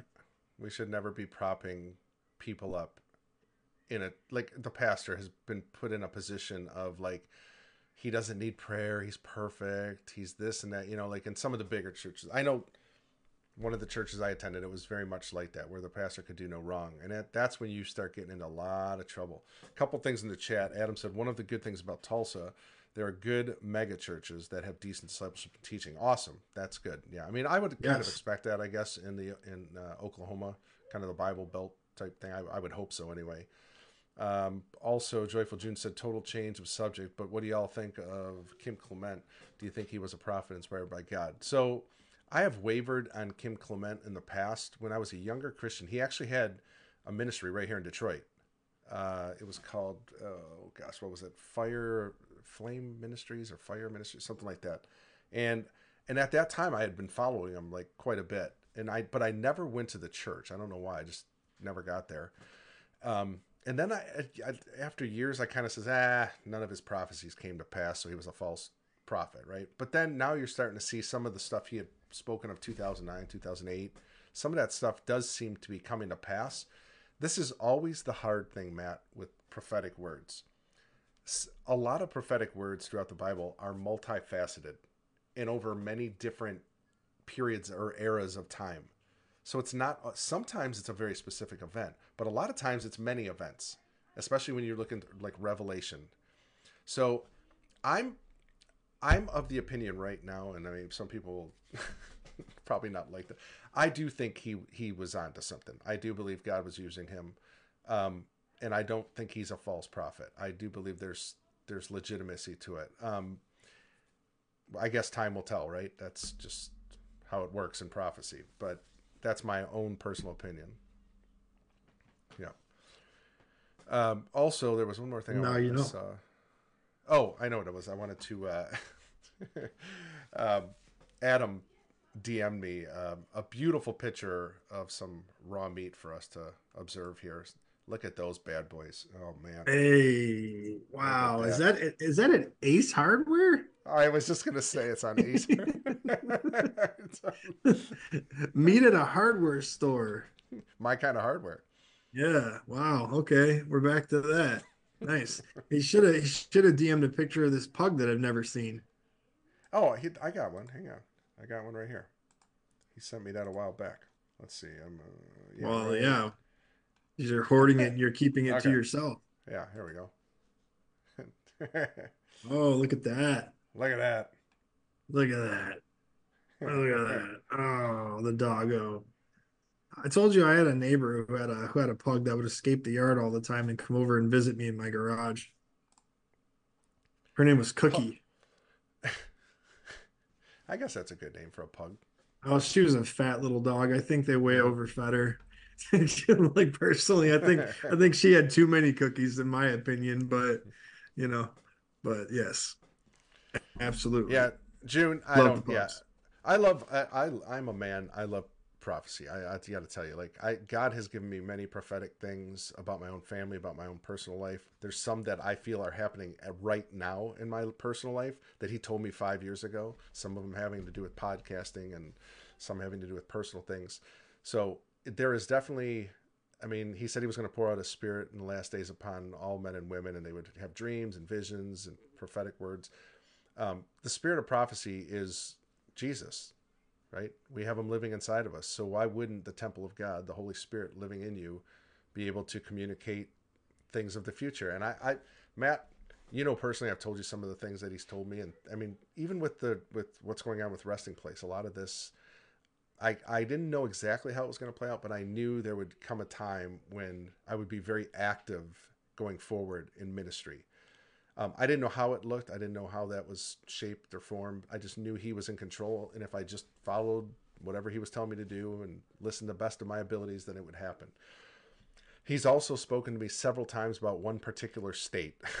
that I can't even. I've lost count. It's got to be fifteen to twenty different dreams, um, and he doesn't particularly show me the state. He shows me people that I know represent that state, and I don't know what that means. And and I don't I- don't think I'm moving there. I don't think it's. I think it has something to do with ministry and business. That's what I think, and that's going to be an opportunity. I think is getting much closer because he has really been telling me it over and over again, hitting home on that. So I love prophecy. It saved my family's life in one particular incident where we would have been in a really bad accident and going on a vacation. Um, so it's important to listen for his voice, and like I've said a million times, record your dreams. You will be shocked what he's telling you in your dreams. Like it's yeah, my wife tells me to do that all the time. And Yes, yes, wa- June. It was. It was Ohio. Sorry. Interrupt. Yeah. Yep. Ohio. my wife tells me that I need to record my dreams all the time because I wake up sometimes and I'm just like, all right, so let me lay this brain buster on you right now and tell me what you think about it. And she's just like, I don't know. You need to write it down and ask God. You mm-hmm. expect I can tell you what that means? And I was like, she's always like, you need to call Gino. And I'm like, yeah. I mean, some of these dreams are bizarre, man. It's like I, I don't know. I you know, I recently I recently had a dream and it lasted for like 4 days. I just kept going back into the dream and it it was just like a little bit further along. And in this dream, it, the strangest thing in this dream, I felt like my wife and I we were we were out and about in in this neighborhood and someone was following us like just someone was following us throughout the whole dream. I'm just looking over my shoulder and I'm seeing these same people and I'm just like, why are these people following us? And it went on, it went on like this for like three nights. And then the fourth night, so in the fourth night, I guess I in my dream I had gotten fed up enough. And so I snuck around and I caught the people that were following us. And I said, Why are you following us? And basically, at that point, they were like, Okay, we're busted. And just so you know, it lit they literally name dropped a person that I know in life. Like a person, okay, first and last name, which I didn't know their last name. I had to I had to do this on Facebook. I had to go and I'm like, okay, what is her last name? Because she's the first person that came to my mind. What is her last name? And it was first and last name. And it was basically like the the informant is exposed. And then I woke up and I'm like, what? it's, like what? What let me ask this, you something. How long ago was those that series of dreams? Uh like last week. It was like it was like last week. I think I, I there's some things going on in your personal life I know of um and uh-huh, I have uh-huh, a feeling yeah. it has to do it has to do with that. I can tell you. I I have a feeling it has to listen. Mm-hmm. It has to do with that. It does. I know it does. I don't. And, I don't know. I don't know what it means yet, but someone's going to be do exposed. with that. Well, that's the thing. And the thing is, I told my wife, and she's like, "Okay, I need to go. I need to go to my war room." You know, she goes to her prayer room in the basement, and she just starts like, eh, you know, pressing in about it, trying to make sense of it. And she said that you know God was telling her that you know continued disconnects are coming, and so to be to be prepared. And it's like okay, and so she's like, but I don't understand why this person's name would specifically be mentioned. And I I personally sat on it and kind of talked to you know talked with the Lord about it, and I personally I don't think necessarily this again is my opinion God could, you know, he could steer me in a different direction and let me know how wrong I was because he's done that before. But I personally don't think that it was something that was that was occurring before.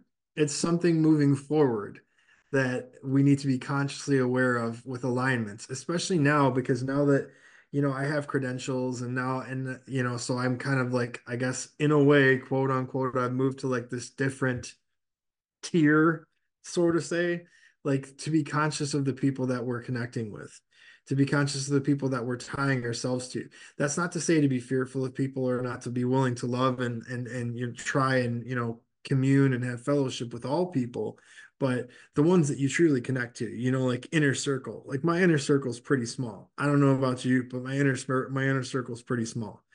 And there's a reason for that you know because you know you don't want uh you don't want flaws in the armor is is the when whole thing. when there's too many cooks in the kitchen things get real dicey let me just tell you it, I, yeah, we just yeah, had this yeah. conversation with our other group of people right now same sure yeah yeah that dream's interesting and uh, it's here's here's what it has part of it has to do with the sifting that's going on with the church because there's a lot I of believe that that's coming and it, it's been there's been a lot going on but a lot it's going to get more intense because the bad fruit is about to fall off the tree. And you're going to see a whole bunch of people exposed and what's go- been going on in a whole bunch of churchianity, let's call it, not Christianity, churchianity. And that's all going to be exposed. That's part of it. And it could be this, and I'm not saying this is exactly what it is. It a lot of times in dreams because they're metaphorical. Um, especially, I know in my own personal dreams, a lot of times God will show me a specific person, but He's not telling me it's the person he's telling me what do what's my uh, perception of that person like what do i think of first when i see that person so if, if that person's like a, a plumber i might say oh john smith is a plumber so he's telling me think plumbing or whatever right? Now i'm not saying that's what yours is. Yours might actually be the person. Um, so you'll just kind of have to sift through that. I did find it strange that it was like the first and last name. The 1st mm-hmm. and last name. And I the part that I found the most interesting about it is I didn't know this person's last name because I know this person. I've actually like, you know, associated with this person for a couple of years. You know, we've we've done ministry and all sorts of things together. But I guess it's just the last name of that person never really stuck so when I was sitting there and I was kind of telling my wife about these dreams that I was having, I'm like, just hold on a second. And of course, I went to social media, you know, I went to, you know, the old interwebs, and it's like, no way. No way. Does, Like, let me first- ask you something. Does the last name mean something? Like if It- if could you look it up in a dictionary? If it is it like a regular word or is it like a last name? It's like two names. You know what I mean? It's like it's like a person with two names. You know what I mean? It's a common last name that that would also Okay. be a first name. you know what I mean? Okay. Like I don't know what what does it what does it mean if I what does it mean? Let's just see what it, what does it mean if I look up what this name means. Let's see. What does this anonymous name mean? That's what I'm going to type in. I have to be I- I vague gotta- about it because I never know who's Since- listening. Since we're a show, I gotta show you something right now on my phone. These are my dreams, just to show you that I actually record every dream. Pretty, I ninety nine percent of my dreams are recorded. So, this is my current list that I haven't even examined. I haven't. Okay, so I don't know if hopefully you guys can. That's These these are all my dreams, Matt. Look, look at this. Watch, I'm gonna scroll. That's how important they are. and then I title them or I go through like I mean literally hundreds. I don't know. It goes on forever. And There's I can a couple tell you of them there. yeah, when you when you are diligent, God gives you more. And I got to tell you, lately I've been getting really frustrated with them because they've been getting very difficult to decode and decipher. So I'm like, Lord, can you give me an easy one? can you throw me a bone? Like some of these are really difficult. Um, but man, when you when you see that He's speaking to you, and He speaks in your own language, so whatever you're familiar with, like you know, June's a good example. She's a math teacher he's going to speak to her in numbers and equations, things that have to do with teaching, the, you know, tools of her trade. Same thing with me, carpentry, all that stuff. He he shows me things like that or sports teams or sports figures. And it's cool. Like he'll speak to you in your own language, but you still have to put the pieces together. And sometimes it's extremely difficult to do that. In fact, I would say 50% of the time it's really hard, but if you're diligent and you I record them and then I write them down and then I go through them systematically, I can usually piece together what he's telling me. And then people are like, well, why doesn't he just speak to us clearly? Like, wouldn't that be easier? And I heard John Paul Jackson, who that's how I learned to, to kind of go through dreams and understand them. He used to say, if God spoke to us clearly, he would expect you to do it. And then if you didn't do it, like what he was telling you to do, it would become sinful. So instead, he gives he speaks to us in metaphors and all these weird coded languages and stuff so that you don't get held responsible if you don't do what he's told you to do which is really cool of him all right so you're looking at the name it must be something well, there's some really weird interpretations in here. This one I'm not even gonna I'm not even gonna speak this one. Wow. is it like that one's perverted perverted yes, stuff? yes, Okay. yes. That one's That that, would- one's that one's perverted like big time. I was well like, maybe what? that's what he's maybe that's what he's showing you I there's shouldn't even have read that one. Holy smokes. Ugh. Jeez. I like washed my eyes. Oh, adam 100% god is going to clean his house so his house can be a true refuge for the one of the things that I keep reading, one of the keeps things I keep reading is a person entitled to respect. Wh- What does it mean to be entitled to respect? That kind of sounds like pride to me. It sure does. I mean, to me, entitled means that you didn't earn it. Mm, Well, that's the thing. Most but you're time, right? but you're entitled to respect. I demand it. hmm You better give me that respect. It sounds Don't like a you dare. perversion. I think the I think the perverted definition in there goes along with it too. There's a perversion, Yeah. Either in this There's- person or someone that this person represents. So we're getting like okay, perverse and pride, both bad things. It's all bad. I can tell you that. Like, because when God shows you people stalking you, that's the demonic realm. Okay, that's spiritual warfare. So they were they were hounding you, seeing what you're doing. They're not happy with your path, so they're going to try to disrupt Well- the path by infiltrators. Not to get this into too many obviously details, but I think you, I think I think you, I think you know where that's going. hmm Uh, you know, because it's it's Yeah. it's already there's already been a sifting at least in my life that's taking place, and you know there are those that still, I guess, that still try to uh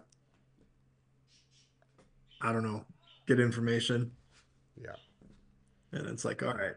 The church, the church I is see so what you're doing. sometimes, man. I It's see so what you're doing. It's so bad that the church becomes all these little cliques and just I don't know. It's sick. I what is it? in- Is it in First or Second Peter when he says judgment starts in his house first? Right. It says Right. judgment starts in, in his house first. How much worse will it be for those outside the house? So he's going to have mercy and grace on us, but he's not playing. Like it is. It's it's clean up in aisle six. Like it's time to like get this thing straightened up and get ready for his return. He's coming for a for a bride that has no spot or wrinkle. Yep. So uh, Absolutely. that dress needs to be ironed and steamed or whatever they do to a wedding dress. Probably not ironed. I'm thinking it's probably steamed. Yeah. Um, so yeah, Adam Hugapug says God is going to clean his house so his house can be true refuge for the broken, i.e., the kids. is there an echo in here? I could have swore I just read that. I just read it again. You were reading the definition, so you didn't hear me. Yeah, and I thought I thought that I read it better than you. you did. I have a, I think I have a better narrative voice. You can see better than I can. Your glasses are better. Yeah, okay. Yeah, I my do. glasses I are need- better. I really need a prescription, Matt. I really want God to heal my eyes. That's what I'm. I'm like, Lord, you could heal them in two seconds. Like, I would love to have my old vision back when it was like 2020 and I could see like things so close. Like, I remember my dad used to be like, How can you read that? Like, it was like this just tiny, tiny, you know, number one font or something. And now it's like, today I was at my client's house and where she's showing me something and she's like, Oh, what do you think about this? Whatever. I'm like, uh, it'd be great if I could see it. like I don't know what you're talking about. Like, let me get my glasses, and then that helped kind Mhm. of. Yeah, it's Don't you find it fascinating when that when your when your vision starts to, you know, I guess would say it, it starts to get a little a little off. You have a tendency to hold things farther away to read them. That's exactly what I do. It's exact- I'm like, it's like my my wife does that. How does that how does that calculate in your brain that it's going to make it uh-huh. easier for you to read than to put it farther away from you? But my wife does that. She always It used to make does, fun of me because It- she's like, I have 20/20 vision. Oh, look at me with my perfect eyes. And now she's like, Did you bring my readers? And I'm like, Yeah, I got your readers, girl. Don't you worry. it's, it's frustrating getting old. Yeah. I was just just like you know I I'm still pretty quick like working like I can when I'm not um when I'm in the zone the work zone like I can work through pain and like I don't even feel anything but as soon as I stop man like today I stopped for like 15 minutes to talk with the customer and I'm like oh why are my knees so sore why is my back still hurting from 2 weeks ago and you're just like oh yeah cuz I'm old that's what it's all about Yeah, Man, yeah, I'm- yeah. in a couple weeks it's my birthday and i'm going to be Yep. 54 years old i don't even know how that happened Years Like, old. how Wow. did that Dang. happen yeah You are old, man. You are I am. old.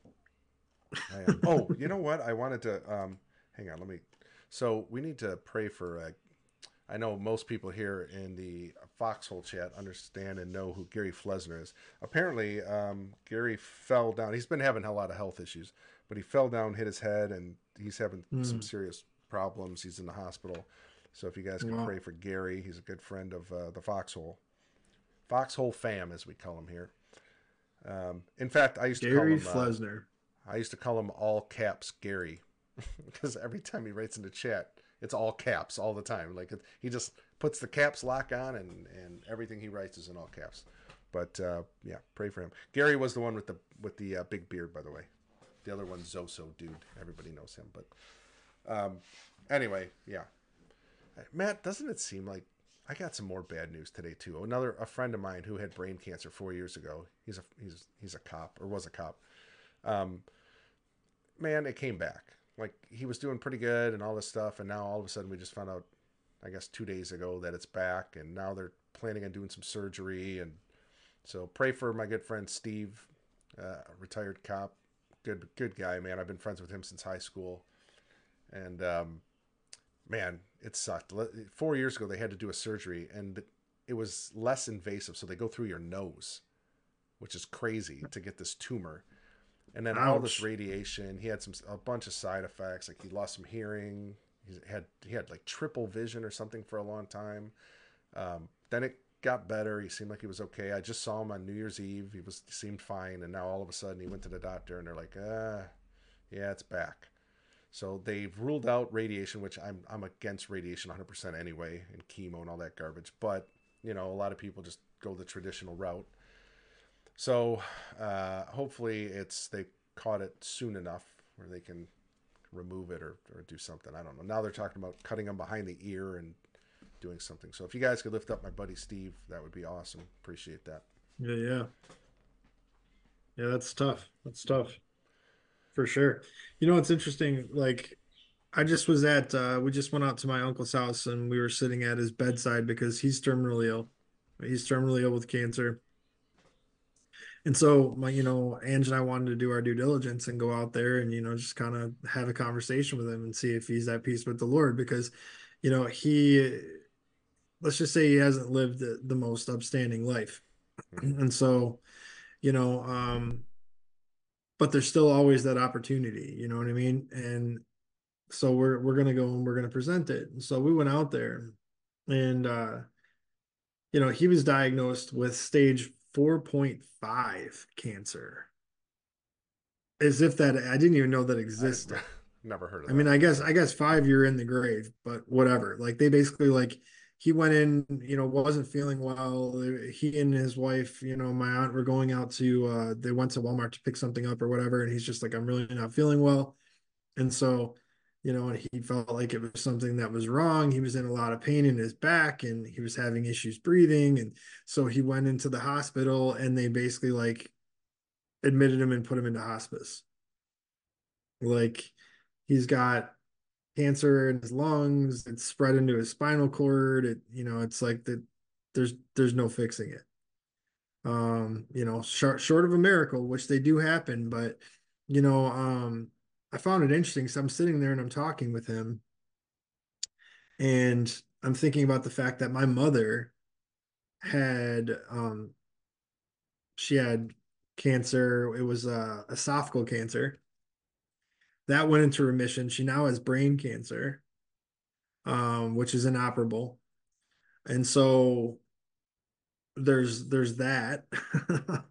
um, his brother died of cancer. He's dying of cancer. My mother's essentially slowly dying of cancer. And that leaves one sister who's already beat cancer once, but I don't know. Talking to my talking to my aunt, she was just like, is it's something to do with the blood and the thing is she didn't uh you know she like i said they're not they're not believers but she's sitting there and she's like it's something to do with the blood i'm like do you mean the bloodline because yeah i mean you're not you, you're not too far off from what i'm thinking. Um because i don't think that that's i don't think that that's a coincidence that all of you are are all four siblings stand to to to die from the same thing. You know and it's it's it's That's cancer a generational curse type thing for sure. That needs to be broken off for sure. oh yeah and that's Doesn't what i'm doing suck? man bloodline breaker baby It just sucks. Like you can help these, like knowing what we know spiritually and knowing that it works because we've witnessed it time and time again. God healing and doing that stuff, and just understanding how you can break off curses. Like it sucks that people won't listen to that. Like there is an answer, but they don't want that answer until like you know maybe it's too late or they're like you know their last day on earth or something. It's that's the frustrating thing, and I I understand like when Jesus was frustrated in his own hometown when he couldn't even perform one miracle. Like that must that had to be so frustrating that they wouldn't believe him because he well was it's because of the because well and it's because of familiarity you know like we we doubt the familiar you know we don't we don't think that all of a sudden something so magical and miraculous can happen with someone that i've seen grow up it's like we've seen you running around town you build tables you know like i don't know You sell hot sauce. What you don't know anything. that's what i'm saying you know i'm just a i'm, I'm just a saucier man Adam said uh, he's coming up on 22 years cancer free in April. It was treated conventionally. That's awesome, Adam. Congratulations. congratulations yeah And uh, Cu- Curious Patriot, uh, Gino, that was because he was legally blind, so he did that so he could see what he was writing. Wait, wait, what are we talking about there? I can't remember. What was the conversation? Help me out, curious. I can't remember what we were talking about. Um, Gary. Oh, Gary. Okay, gotcha. Okay, You know, So the he- all oh, caps okay. Gary. okay. So Gary. Oh, okay, that makes sense. Gotcha. Right. Okay, I always I didn't know if he was just trying to get attention or or what. So now you now Yeah. you feel bad. Now I feel bad. I'm sorry, Gary. Gary was a good. I always I joked around with Gary quite a bit. He was he was a good guy, good real good guy. He's funny. He's he he has quite a mouth on him. Hey, listen. Meet some of my family.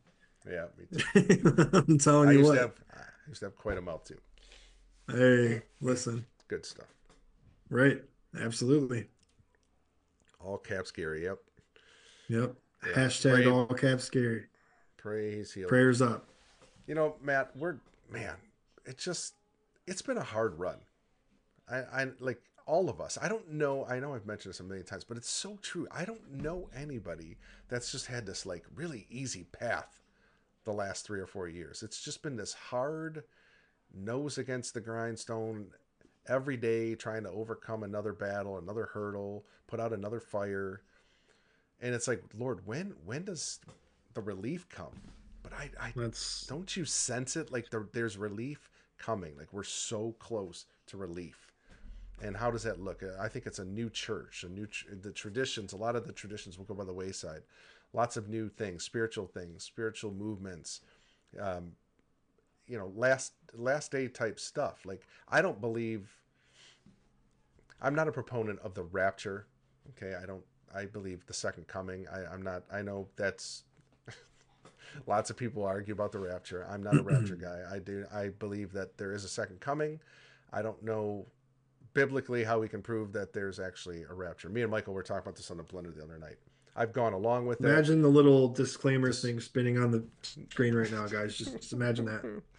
yes let's get that out there because there's going to be lots of people ticked off about but honestly when you really look at it biblically i don't know if we can justify a rapture that started being preached in 1850s uh, late 1840s early 1850s by a man named darby who wasn't the best of characters let's just put it that way. And you can make the argument i get it pre-trib mid-trib post-trib all that stuff. I've been down all of them. I've, i believed all of them at one point i think. But i gotta say biblically looking at it, I don't, Matt, I don't see it. I see a return for sure. Um, but Jesus, if you really think about it, all through the Bible, he's provided an escape for his his beloved, but he hasn't evacuated them. He's given them a way out. The Red Sea comes to mind. Right, the walls of Jericho. Like there's there's things he's done for his people, but he hasn't he kind of lets you go through some trials and if you read revelation it sure seems to me that there's a whole bunch of believers that are being beheaded and being martyred for their faith in the great tribulation so i don't know and if his holy spirit is supposedly not here which has been preached over and over again which i've never agreed with then how are people still christians on earth if they don't if the holy spirit isn't here because the holy spirit dwells inside of us so there's a contradiction there in the teaching, and I it, that's that's a show we should probably do. We should do like all the views of the Yeah. rapture. I think And- that's a Yeah. that's a that's a deep dive right there. Um, I just want I want to address something really quick. Okay, so Adam Huggabug says since Matt mentioned it, can generational curses be broken without, without knowing the family history? Absolutely. hmm Yes, they can.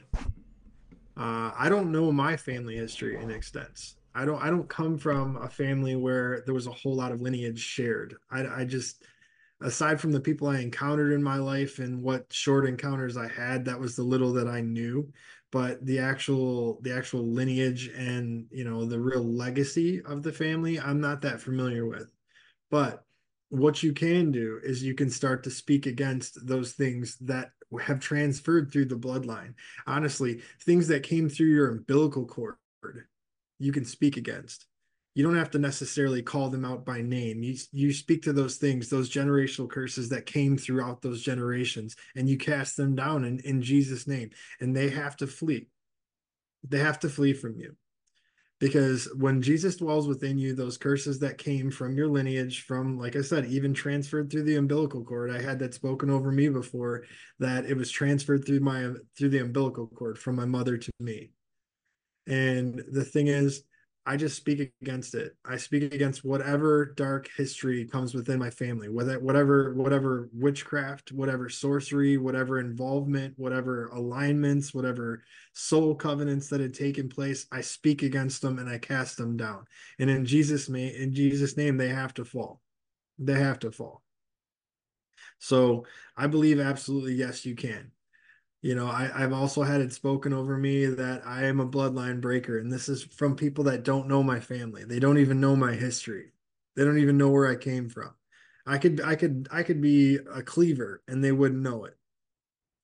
You know these were like first time encounters and people are and god speaking through them to let me know that i'm a bloodline breaker. And the reason why is because i speak to those things historically and they are not welcome here. They are not welcome here and so, yes, I believe, Adam, that you can absolutely do that even without knowing your family history. I know I know so little about my family history that when I go into the to the doctor's office and they ask you if there's a history of heart disease, I have no idea. like I don't know. I don't know. I don't know if there's a history of any of that with my family because it's just never been spoken about. Yeah, and I don't. But I do know that you can call it out. And why profess it? Like why? Well, so that makes that's the thing. I don't. I hate I that. mean, I can't. I do believe and I know that you can call it out. You can call it out. You know, alignments and, you know, things that your family had had made long before you existed. Covenants that your family had made. Speak to those things. Speak to those things. You know, Miko, uh, she speaks on that a lot. And then we we Oh, yeah. also uh, actually next week. I mean, Christina's going to be talking about that for sure. So Yeah, Adam, yeah, tune yeah. in next Wednesday, seven thirty. Christina Garcia, she'll be definitely talking about that stuff. That's what we have in our private Zoom meetings where she's. I mean, man, oh man, I'm so Matt. It she's awesome. Like you will just like I, we were in a prayer meeting. I don't know three weeks ago, or whatever. And I got to tell you, that was one of the most powerful spiritual experiences I think I've ever. It was so intense. Like I just knew it was her gifting and her calling. Like she was operating 100%. In fact, listen to this. God just told her. Like she just goes where he tells her to go. So she just moved, I don't know, I think she was in California, and he said he basically told her pack up and go to Minnesota and listen for instructions. she did it. Like, okay. Packs up, goes to Minnesota. Now she's like waiting. She knows he told her to go to Tennessee, but not yet. And she's like, I don't know what I'm here for. I just know he told me to come here. And it's like that's obedience. Like it's that's how well she hears him, and she is not being misled by a different spirit. It's him, because it, it he proves himself to her over and over again with provision and all kinds of just really cool stuff. But anyway, I'm looking forward to that, and I'm sure she will definitely be addressing that very point that uh, you brought up there, Adam. Absolutely. Yep. You know the curse thing i know i've personally went into my past and i don't know my histories you know the history of my great grandparents or something like that i don't i do know there was some illegal ties for sure on my mom's side with like mafia type stuff uh, so i've kind of went into that realm and broke that garbage off There Yeah, that's why I say you, you speak to the covenants, you speak to the Yeah. Mm-hmm. agreements, you speak to the alignments. You know, whether knowing or unknowingly, God knows. God knows. He knows what you're talking about. He's just uh, a, he's just you just gotta you gotta speak it out. You gotta call it out. But this is the carnal side of me that says, "Well, Lord, what, that's not my fault. I had nothing Sure. to do with that." Right? But see, that's that's the wrong argument because when you understand bloodlines, you understand lineage and all that stuff. That's why he's given us a way out of it to break it off. So there must be a reason why it's allowed. And when you're in a fallen world, it attaches itself. It's like Yeah, uh, you- you, know you inherit negative and positive poles. Like it just comes together. Yep. You like I said, you inherit the debt.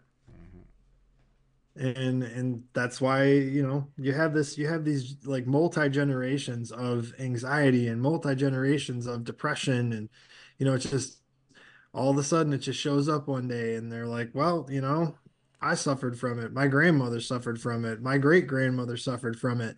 It's like, well, you, you got to speak to those things in Jesus' name and you got to cast that out. You got to cast that out. You got to speak over your next generation. You got to speak over the young ones that are in your family. You know, he mentioned that he mentioned the kids before.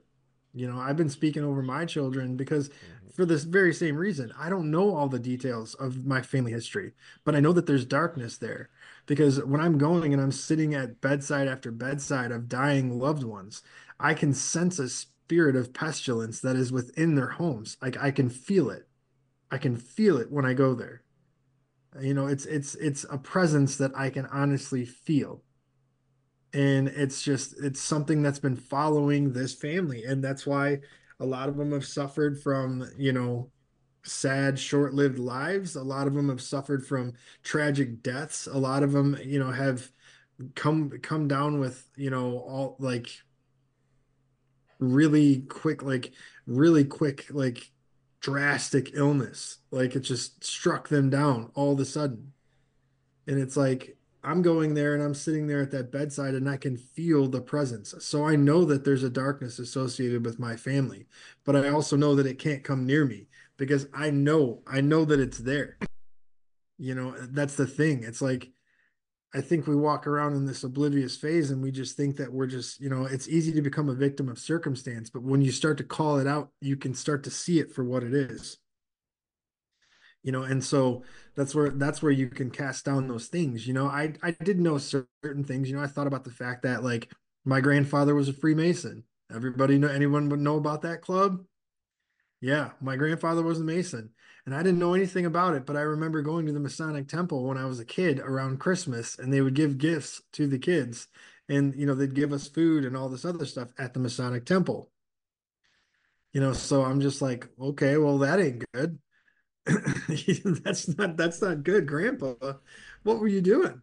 Mm-hmm. You know, I mean that that is not good you know, and so that's well, there's one right off the bat. I'm calling out that one. like I'm yeah, calling we've got for some that of one. that going on too in mine for sure. You know, we're you know, calling out that the, one. One of the ways to recognize things is patterns. Yeah. So the one of the first clues, if you see patterns, similar things happening over and over again in your family lineage on one side or the other, that's usually a good hint that there's something going on spiritually there. Yeah, they're not alone. You know, see the med- medical society and the scientific society like to call it in community like to call it you know genetics. That's a genetic yeah, genetic inheritance. I'm not discounting that there are gener there is genetic stuff. I get it.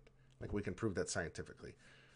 But more times than not it's the spiritual genetics that are the problem. Because there has been something there's been a door open in your past somewhere uh, it goes. It's the Bible says back four generations. So I personally went on both sides of my family, went back four generations. and Said, Lord, if there's anything, show me. I felt like He was impressing some things on me. I went ahead and rebuked them and cast them down, repented for them. Um, but I do feel like there's one, there's something still that I have not yet discovered that that is holding back something. And I, when you mentioned the Mason thing, I, I, I think I rebuked that I think I did on one one side, but maybe not the other. And now that I'm thinking about some of those family members, they might have been involved in some of that garbage. I don't know. I'll have to check I, that. I out. believe, you know, honestly, says, uh, okay, Curious Patriot, I've been more sick since the original COVID than I was the 25 years prior. Fauci has calmed my immune system. The Fauci ouchie. yeah. Um yeah. That's Fauci's the thing. days are numbered. Trust me, his days. That's a thing. Yeah, the, the, there's, the a, whole, there's a all the there's a day of atonement. There's a day of atonement that is coming. Mm-hmm. Um, but you know, the the angel the angel of death can't come near your door if you're covered with the blood and the Holy Spirit dwells within. Mm-hmm. So f- fear not. Um, Adam Hugapug, I have a gut feeling that there are some generational iniquities and gatekeepers that need to be broken off of my family line. Listen, I don't know a family line that doesn't have them. Um, there there are those that are oblivious to to the the spiritual aspect of things, and then there are those who are actually consciously aware of it. I think the more more often than not, it's the people that are oblivious. Um, they they don't understand what what is going on but the thing is as our society has evolved you're talking four generations four generations, as our society has evolved, uh, people have gone into a lot of things without understanding. You know, like you go into, I'm not going to say that every person that ever joined the Masons knew knew the full history and lineage of what that entailed. They're just thinking, well, you know, these are these are people that have have you know influence and power and success and i want to be part of that. It's it's being careful as to what you're aligning yourself with. So i don't know that it was always malicious things but it did open doors and it did welcome things in. And so i don't know i don't know that there's any family that is without blemish or without any sort of you know generational you know circumstance that is is coming after you in some way shape or form and so yeah, we just have to call it out. We got to call it out for for for what it is, you know. Yeah. You know, you gotta you gotta speak to that thing. You gotta speak to that mountain and tell it to move. You know, and, and that's why, of course, for four generations, far be it that you would actually know the actual history of it. But when you start to call things out for what they are, like I said, I mean, name it. you know, any sort of alignments, any sort of agreements, any sort of you know, uh, backstabbing, any sort of, you know, I guess, unsavory acts that anyone in my family throughout the generations may have committed. I ask forgiveness for in their mm-hmm. proxy. And I speak the name of Jesus over it.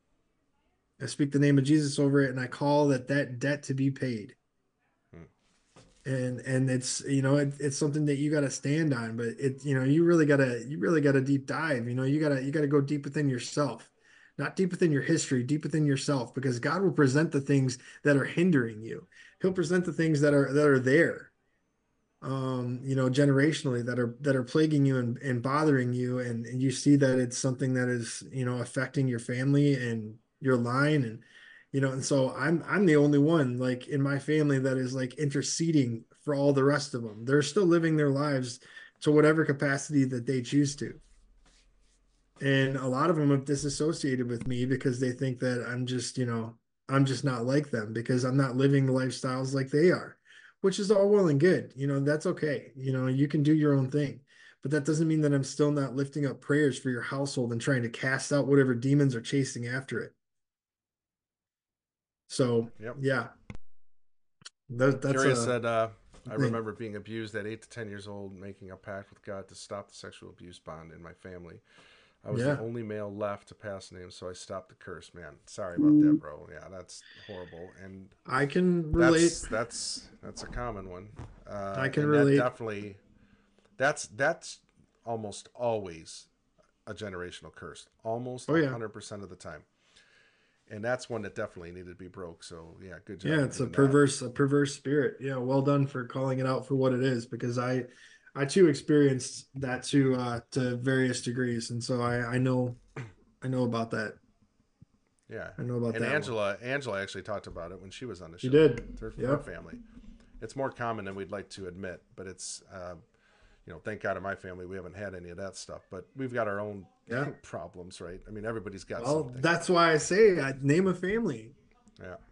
Like my condition might not be the same as your condition, but we both have conditions. Mm-hmm. So, you know, it's just speaking to those mountains and telling them to move. Right. You know, I, I have a red, I have a red, a little red prayer cloth that we we received at one of the churches we went to some years ago. It was prayed over, it was anointed with oil. That thing's been hanging over my door for probably 5 years. it's been hanging over my door. This little red swatch of red and I'm sure people come onto my porch and they're like, "I don't what is what is the deal with that?" I know what the deal is. Well, all right. deal next week, Christina, I'm telling you, this is I, I Matt. We need to. This is such an important topic. This so let's continue it. Let's it, continue it. Of, yeah, there's a let's, lot of confusion in it. Like I think there's because let's face it, it's just like everything else. There's teachers out there that aren't necessarily teaching the biblical truths about it. They kind of embellish it and make it into something it's not. It's not as complicated as some like to make it th- seem. That's the devil. The devil's the author of confusion. It's a it's a relatively simple process. Sometimes it requires deliverance, personal deliverance. Uh, in fact, I would say probably most of the time. But I got to say, there's an answer It can be stopped. You know, when we have Joe on on the blender, the alien guy, right? Joe Jordan. It's the same thing. That is a, that is a generational curse. These people that are thinking they're being abducted by these things, they're being demonically possessed and tricked. And it's it's the same trickery is used just in different aspects, different ways.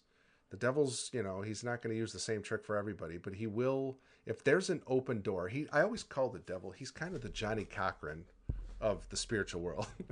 if the glove don't fit, you must have quit, right? Like it's it's this he he knows the loopholes better than anybody.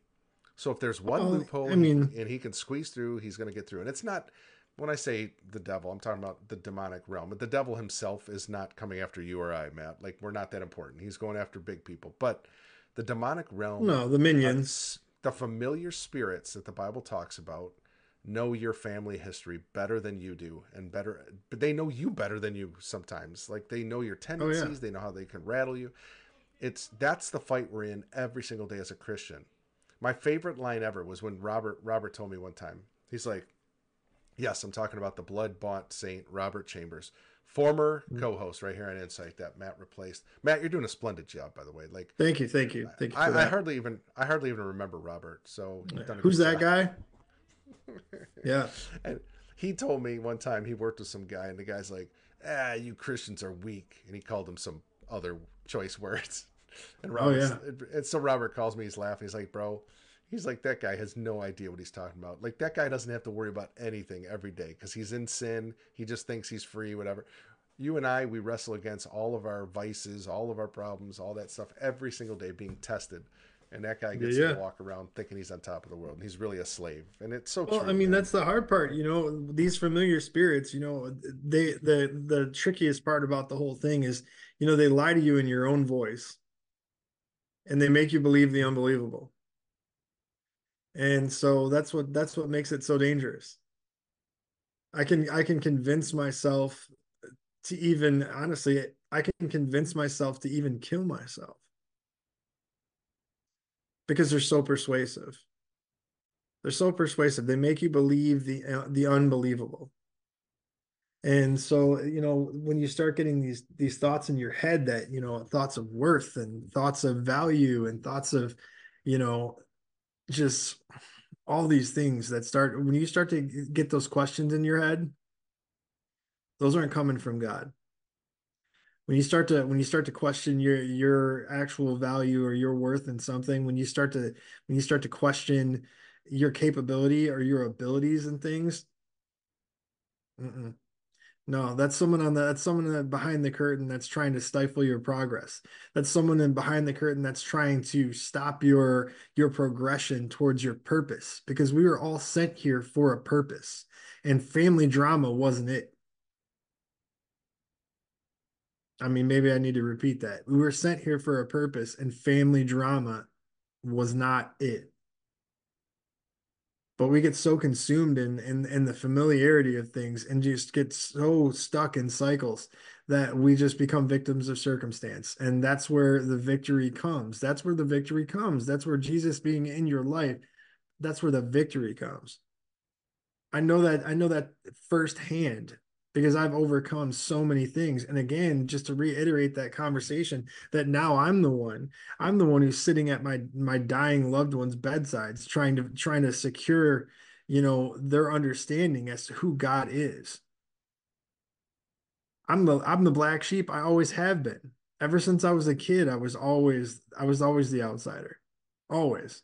Never knew it, never understood why when I was a kid, but now I realize it's because I was set apart. And I was set apart for a time such as this. Not to be a victim of circumstance, not to be driven by cycles, not to be driven by history or lineage, to be driven by what God says about me and what I need to do in my life. Making daily declarations is what it takes to not buy into that because I could have become the very thing that I did not want to be if I didn't guard myself, if I didn't stand at arms with it, if I didn't if I didn't let God do a work in my life because he had to because man there was a point of rebellion in my life that seemed like it was it was going to be never ending. He had to put a stop to it and and you know what he did it in the most abrupt ways You know, I call it div- being divinely inconvenienced. Being divinely inconvenienced. One of those situations, you know, because the flesh side of ourselves tells us that we need to figure out a way over or around situations. But when you get that divine inconvenience, the only way to get past it is to go through it. And when you go through it, you become better for it. You become stronger for it. You become more aware because of it. And these are the things, man. We got to go into these areas. We got to find the dark places in our lives, even in our history. We got to go where the monsters go and we have to slay the monsters. That's just the facts. It's hard. It's Most true. people won't do it. It's Most true. people won't got- do it. See, that's the thing I think that's uh, been preached too often is that I don't want to say preach, but but it's been understood that once you become a Christian, things get easy. Sure. Like yeah, that's yeah. like, oh man, phew, now I just get to kick back and relax. It, it's actually quite the contrary. It's because that's when the war starts because now you understand good from evil, and the devil knows. The demons understand this better than us. They get it. They're like, oh, this one's awake. Now we really need to, to up the ante and like Well, you that's know, the thing. stoke the fire a little bit. It's always it's always it's it's one thing for you to feel like i just don't know what's wrong with me and then it's a whole nother thing to know what's wrong with you. You know what i mean? Like i just don't know why i feel this way and then all of a sudden you do know why you feel that way. It's like okay a whole nother level of awareness comes. Yeah it's i mean it's just this is you know it's one of those deep topics. It's something that i've spent the better part of a decade a better part of a you. decade Yeah, going into this- the dark places This has to be addressed. It needs to be talked about. I'm glad that's why we have Miko on regularly. We, we're going to have Oh, yeah. other people, Chris, Christina, some of these other people are going to be coming on because this is th- this is the war we're in. This is it's not like we're I don't we're Mark or Mark Matt. We're not in. Don't you ever call me Mark again. I don't even know where that came from. I don't have it. I don't even have a host named Mark. Um, I if you think about it though, we're not in school. No respect. I know. Hey, respect's earned, man. I get no Calling my- respect. Calling my kibby kibbles. Come on. Whatever, Kibble. Got Jimmy That's- Kibble over here, your Like- your talk show host. Like Jimmy we Kib- don't have we don't have these little battles like the Battle of the Bulge and you know and all this. No, we have a we're literally in a war. A Yeah, full-out, a full-blown lot of it's a war within. It's not little skirmishes. It's it is like one big battle with a lot of problems. And those problems are only addressed by one person, Jesus Christ. That's it. Like you can't do it on your truth? own. You can try. You can try all you want. You're going to run around in circles and, and beat yourself up. You're going to be tired at the end of the day. And you're going to be like, why do I keep losing?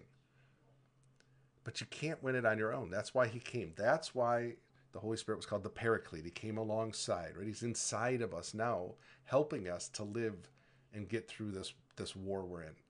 He's he's our uh, uh, intelligence inside baseball. And man, I don't know, Matt. I say it all the time. I don't know how people get through this life without him. Honestly, like it is so hard with him sometimes. I can't imagine without him. Ain't that the truth? Man, where do you go? Like, where do you bring your problems? Where do you bring your issues? Like, who do you talk to about them? Well, you don't. Like, You don't. The, the the the secular world is a fine example of that. You don't. You carry them around until they consume you.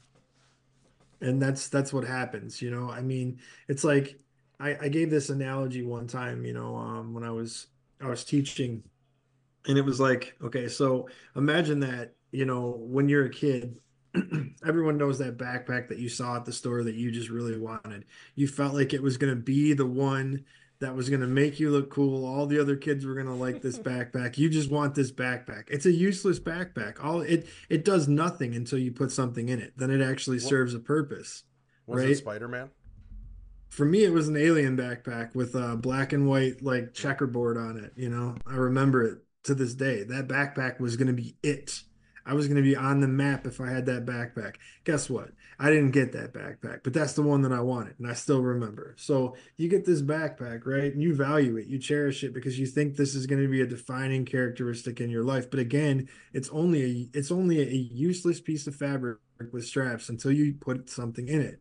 Now, the problem is, what do you start putting in it? Think about any kid that was younger. You go through their backpack, there's half eaten sandwiches, there's all sorts of things that are in there. There's an ecosystem that's just living in this backpack, right?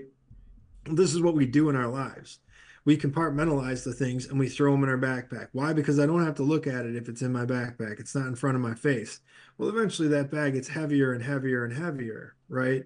Well, eventually one day a strap breaks. Is it time to get a new backpack? Or do you just fix that backpack and you keep it moving?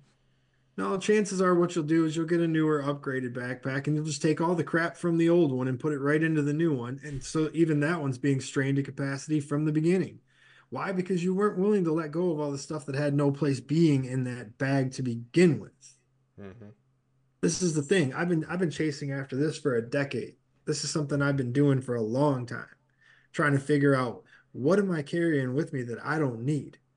Like what am i what am i dragging along into every relationship that i have and wonder why there's dysfunction in every single relationship? I just don't understand. Am i just that unfortunate? Do i draw crazy people to me? Is that what happens? Or do i examine myself as the common thread in all these things and start to evaluate myself. Like wait a second. Okay hmm. You know it's funny because i get, i got ordained as a as a minister senior chaplain first and then a minister and now it's the pastor role. But the fact of the matter is you know people want to come and talk to you and they say i don't understand why i'm in so many failed relationships. I don't understand why i draw all these men that just do nothing but mistreat me and i don't understand and i don't understand. I hear that more than anything else okay perfect well tell me who the common thread in all this is I mean, what ties all of those scenarios and all those relationships and all those things together? You're, you yeah. are the tie that binds. You are the tie that binds. So you can't you can't hope that your next relationship or your next experience is going to be better than the last when you brought all the garbage from the last one and dumped it on the next person. I'm sorry, but people don't want to hear that that's a big disclaimer. That's like the little atomic bomb that blows off in people's faces. They're like, wait a minute. So you're saying that this is all my fault. I'm not saying it's your fault. Because of course, I wouldn't wish anyone to go through any sort of turmoil or any even any even the slightest of abuse. But the fact of the matter is, you keep making the same decisions and keep getting the same results. I can't blame all these other people. You're going and you're seeking for you're looking for the same thing in the same places that you had no business going there looking for the thing that you were looking for. But you keep going back there and you keep looking and you keep finding the same thing. It's not hard to imagine. It's not hard to imagine. I don't know. I can I can go off on a whole tangent about that. I think I already have. So I'm just gonna shut up now. I'm just gonna shut up now. All right, that was good. That was good, man. All right. Well, what do you say we close up shop, Matt? You want to? Pray? We, we need to start. Let's land it, man. We, you want to pray? Pray us out. I'll do that. I will do that. No problem. Right. Thank you, Father God. I just thank you for this day. I thank you for your provision and I thank you for your protection over our lives. I thank you for the many blessings that you give and even the many blessings that you have yet to give. Lord, I just speak a special blessing over everyone that is within the sound of my voice. I'm grateful for them taking the time to fellowship with us, and I just speak safety and security over all their households and their coming and their going. Deploy your angel armies to watch over them. Uh, Lord, I just I, I would like to lift up Gary, all caps Gary. We wish him well in recovery. Steve, Lord, guide the doctors, guide who you would have to help him to a place of healing and completeness.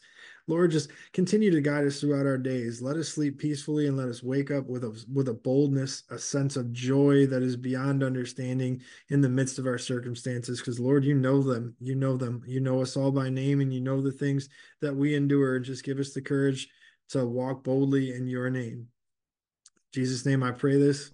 Amen and amen. Amen, brother. Thank you. Let's, all right, guys. Thank you so guys. much for joining us tonight. Yep. Thank Conquer you. Conquer your days. Foxhole. Yes, Conquer sir. your days. Thank you for joining us. Thank you, uh, everybody over there on uh, Rumble that's been lurking. Appreciate you guys. Appreciate all yes, of you. Yes, Thank uh, you, all night, of you. Another edition of Rescue the Fosters. We have another great guest coming on. Um, so join us at 7.30 with Sylvia and Danielle and I. And then uh, let's see what else we got coming up. Tomorrow is Thursday, correct, Matt? Yes, Thursday. Uh, so then I Thursday, believe. Saturday night, uh, episode number 10, uh, re-examined with Megan Walsh. We're, we're uh, going through the Adam Walsh files, and uh, that'll be at 11 p.m. Eastern Time on Saturday evening, show number 10. And then Blender returns, a triumphant return of the Blender. Matt, that will be uh, 9 p.m. Uh, oh, Dun, dun, I dun. We have a new new time, 10 p.m. on Sunday Eastern Standard Time, because Michael has uh, church events that are taking longer now. So uh, we're we're kind of shortening. That show was two hours. It's probably gonna be an hour and a half now, every Sunday evening, because he has to get up for work in the morning. So join us for that. And uh, Matt, oh here before we go. Oh, I closed out your website. Sorry, bro. How dare you? Hey, hang on, wait. I got it. Let me. Well, if there's anybody out there that's check- listening or been lurking, hang on. check me out. Uh, I I make Oh, artisan there it is. small batch hot sauce, helping support the vision. You know, we're looking to grow it in a way that uh, we can we can try and draw some of the the funding that comes from it towards ministry. Like again, it's all artisan small batch hot sauce, naturally made, real fruits, real veggies. If you're a spice head, get you some. They taste great. Got a nice bite to them. Check us out. Heat Street Detroit. That's the name. heatstreetdetroit.com. You can check them out there. You can buy it right there. Uh, as we spoke earlier, it was delicious. A little hot for my uh, liking. So Matt's going to make a uh, mild one for me personally. Yeah, I'm gonna make a ketchup for for Gino. Check us out. Seriously, you'll enjoy it. Absolutely. Have a good night, everybody. Be blessed. You take care, and we will see you hopefully tomorrow night. Yeah, good night, everyone. You're still here? It's over. Go home.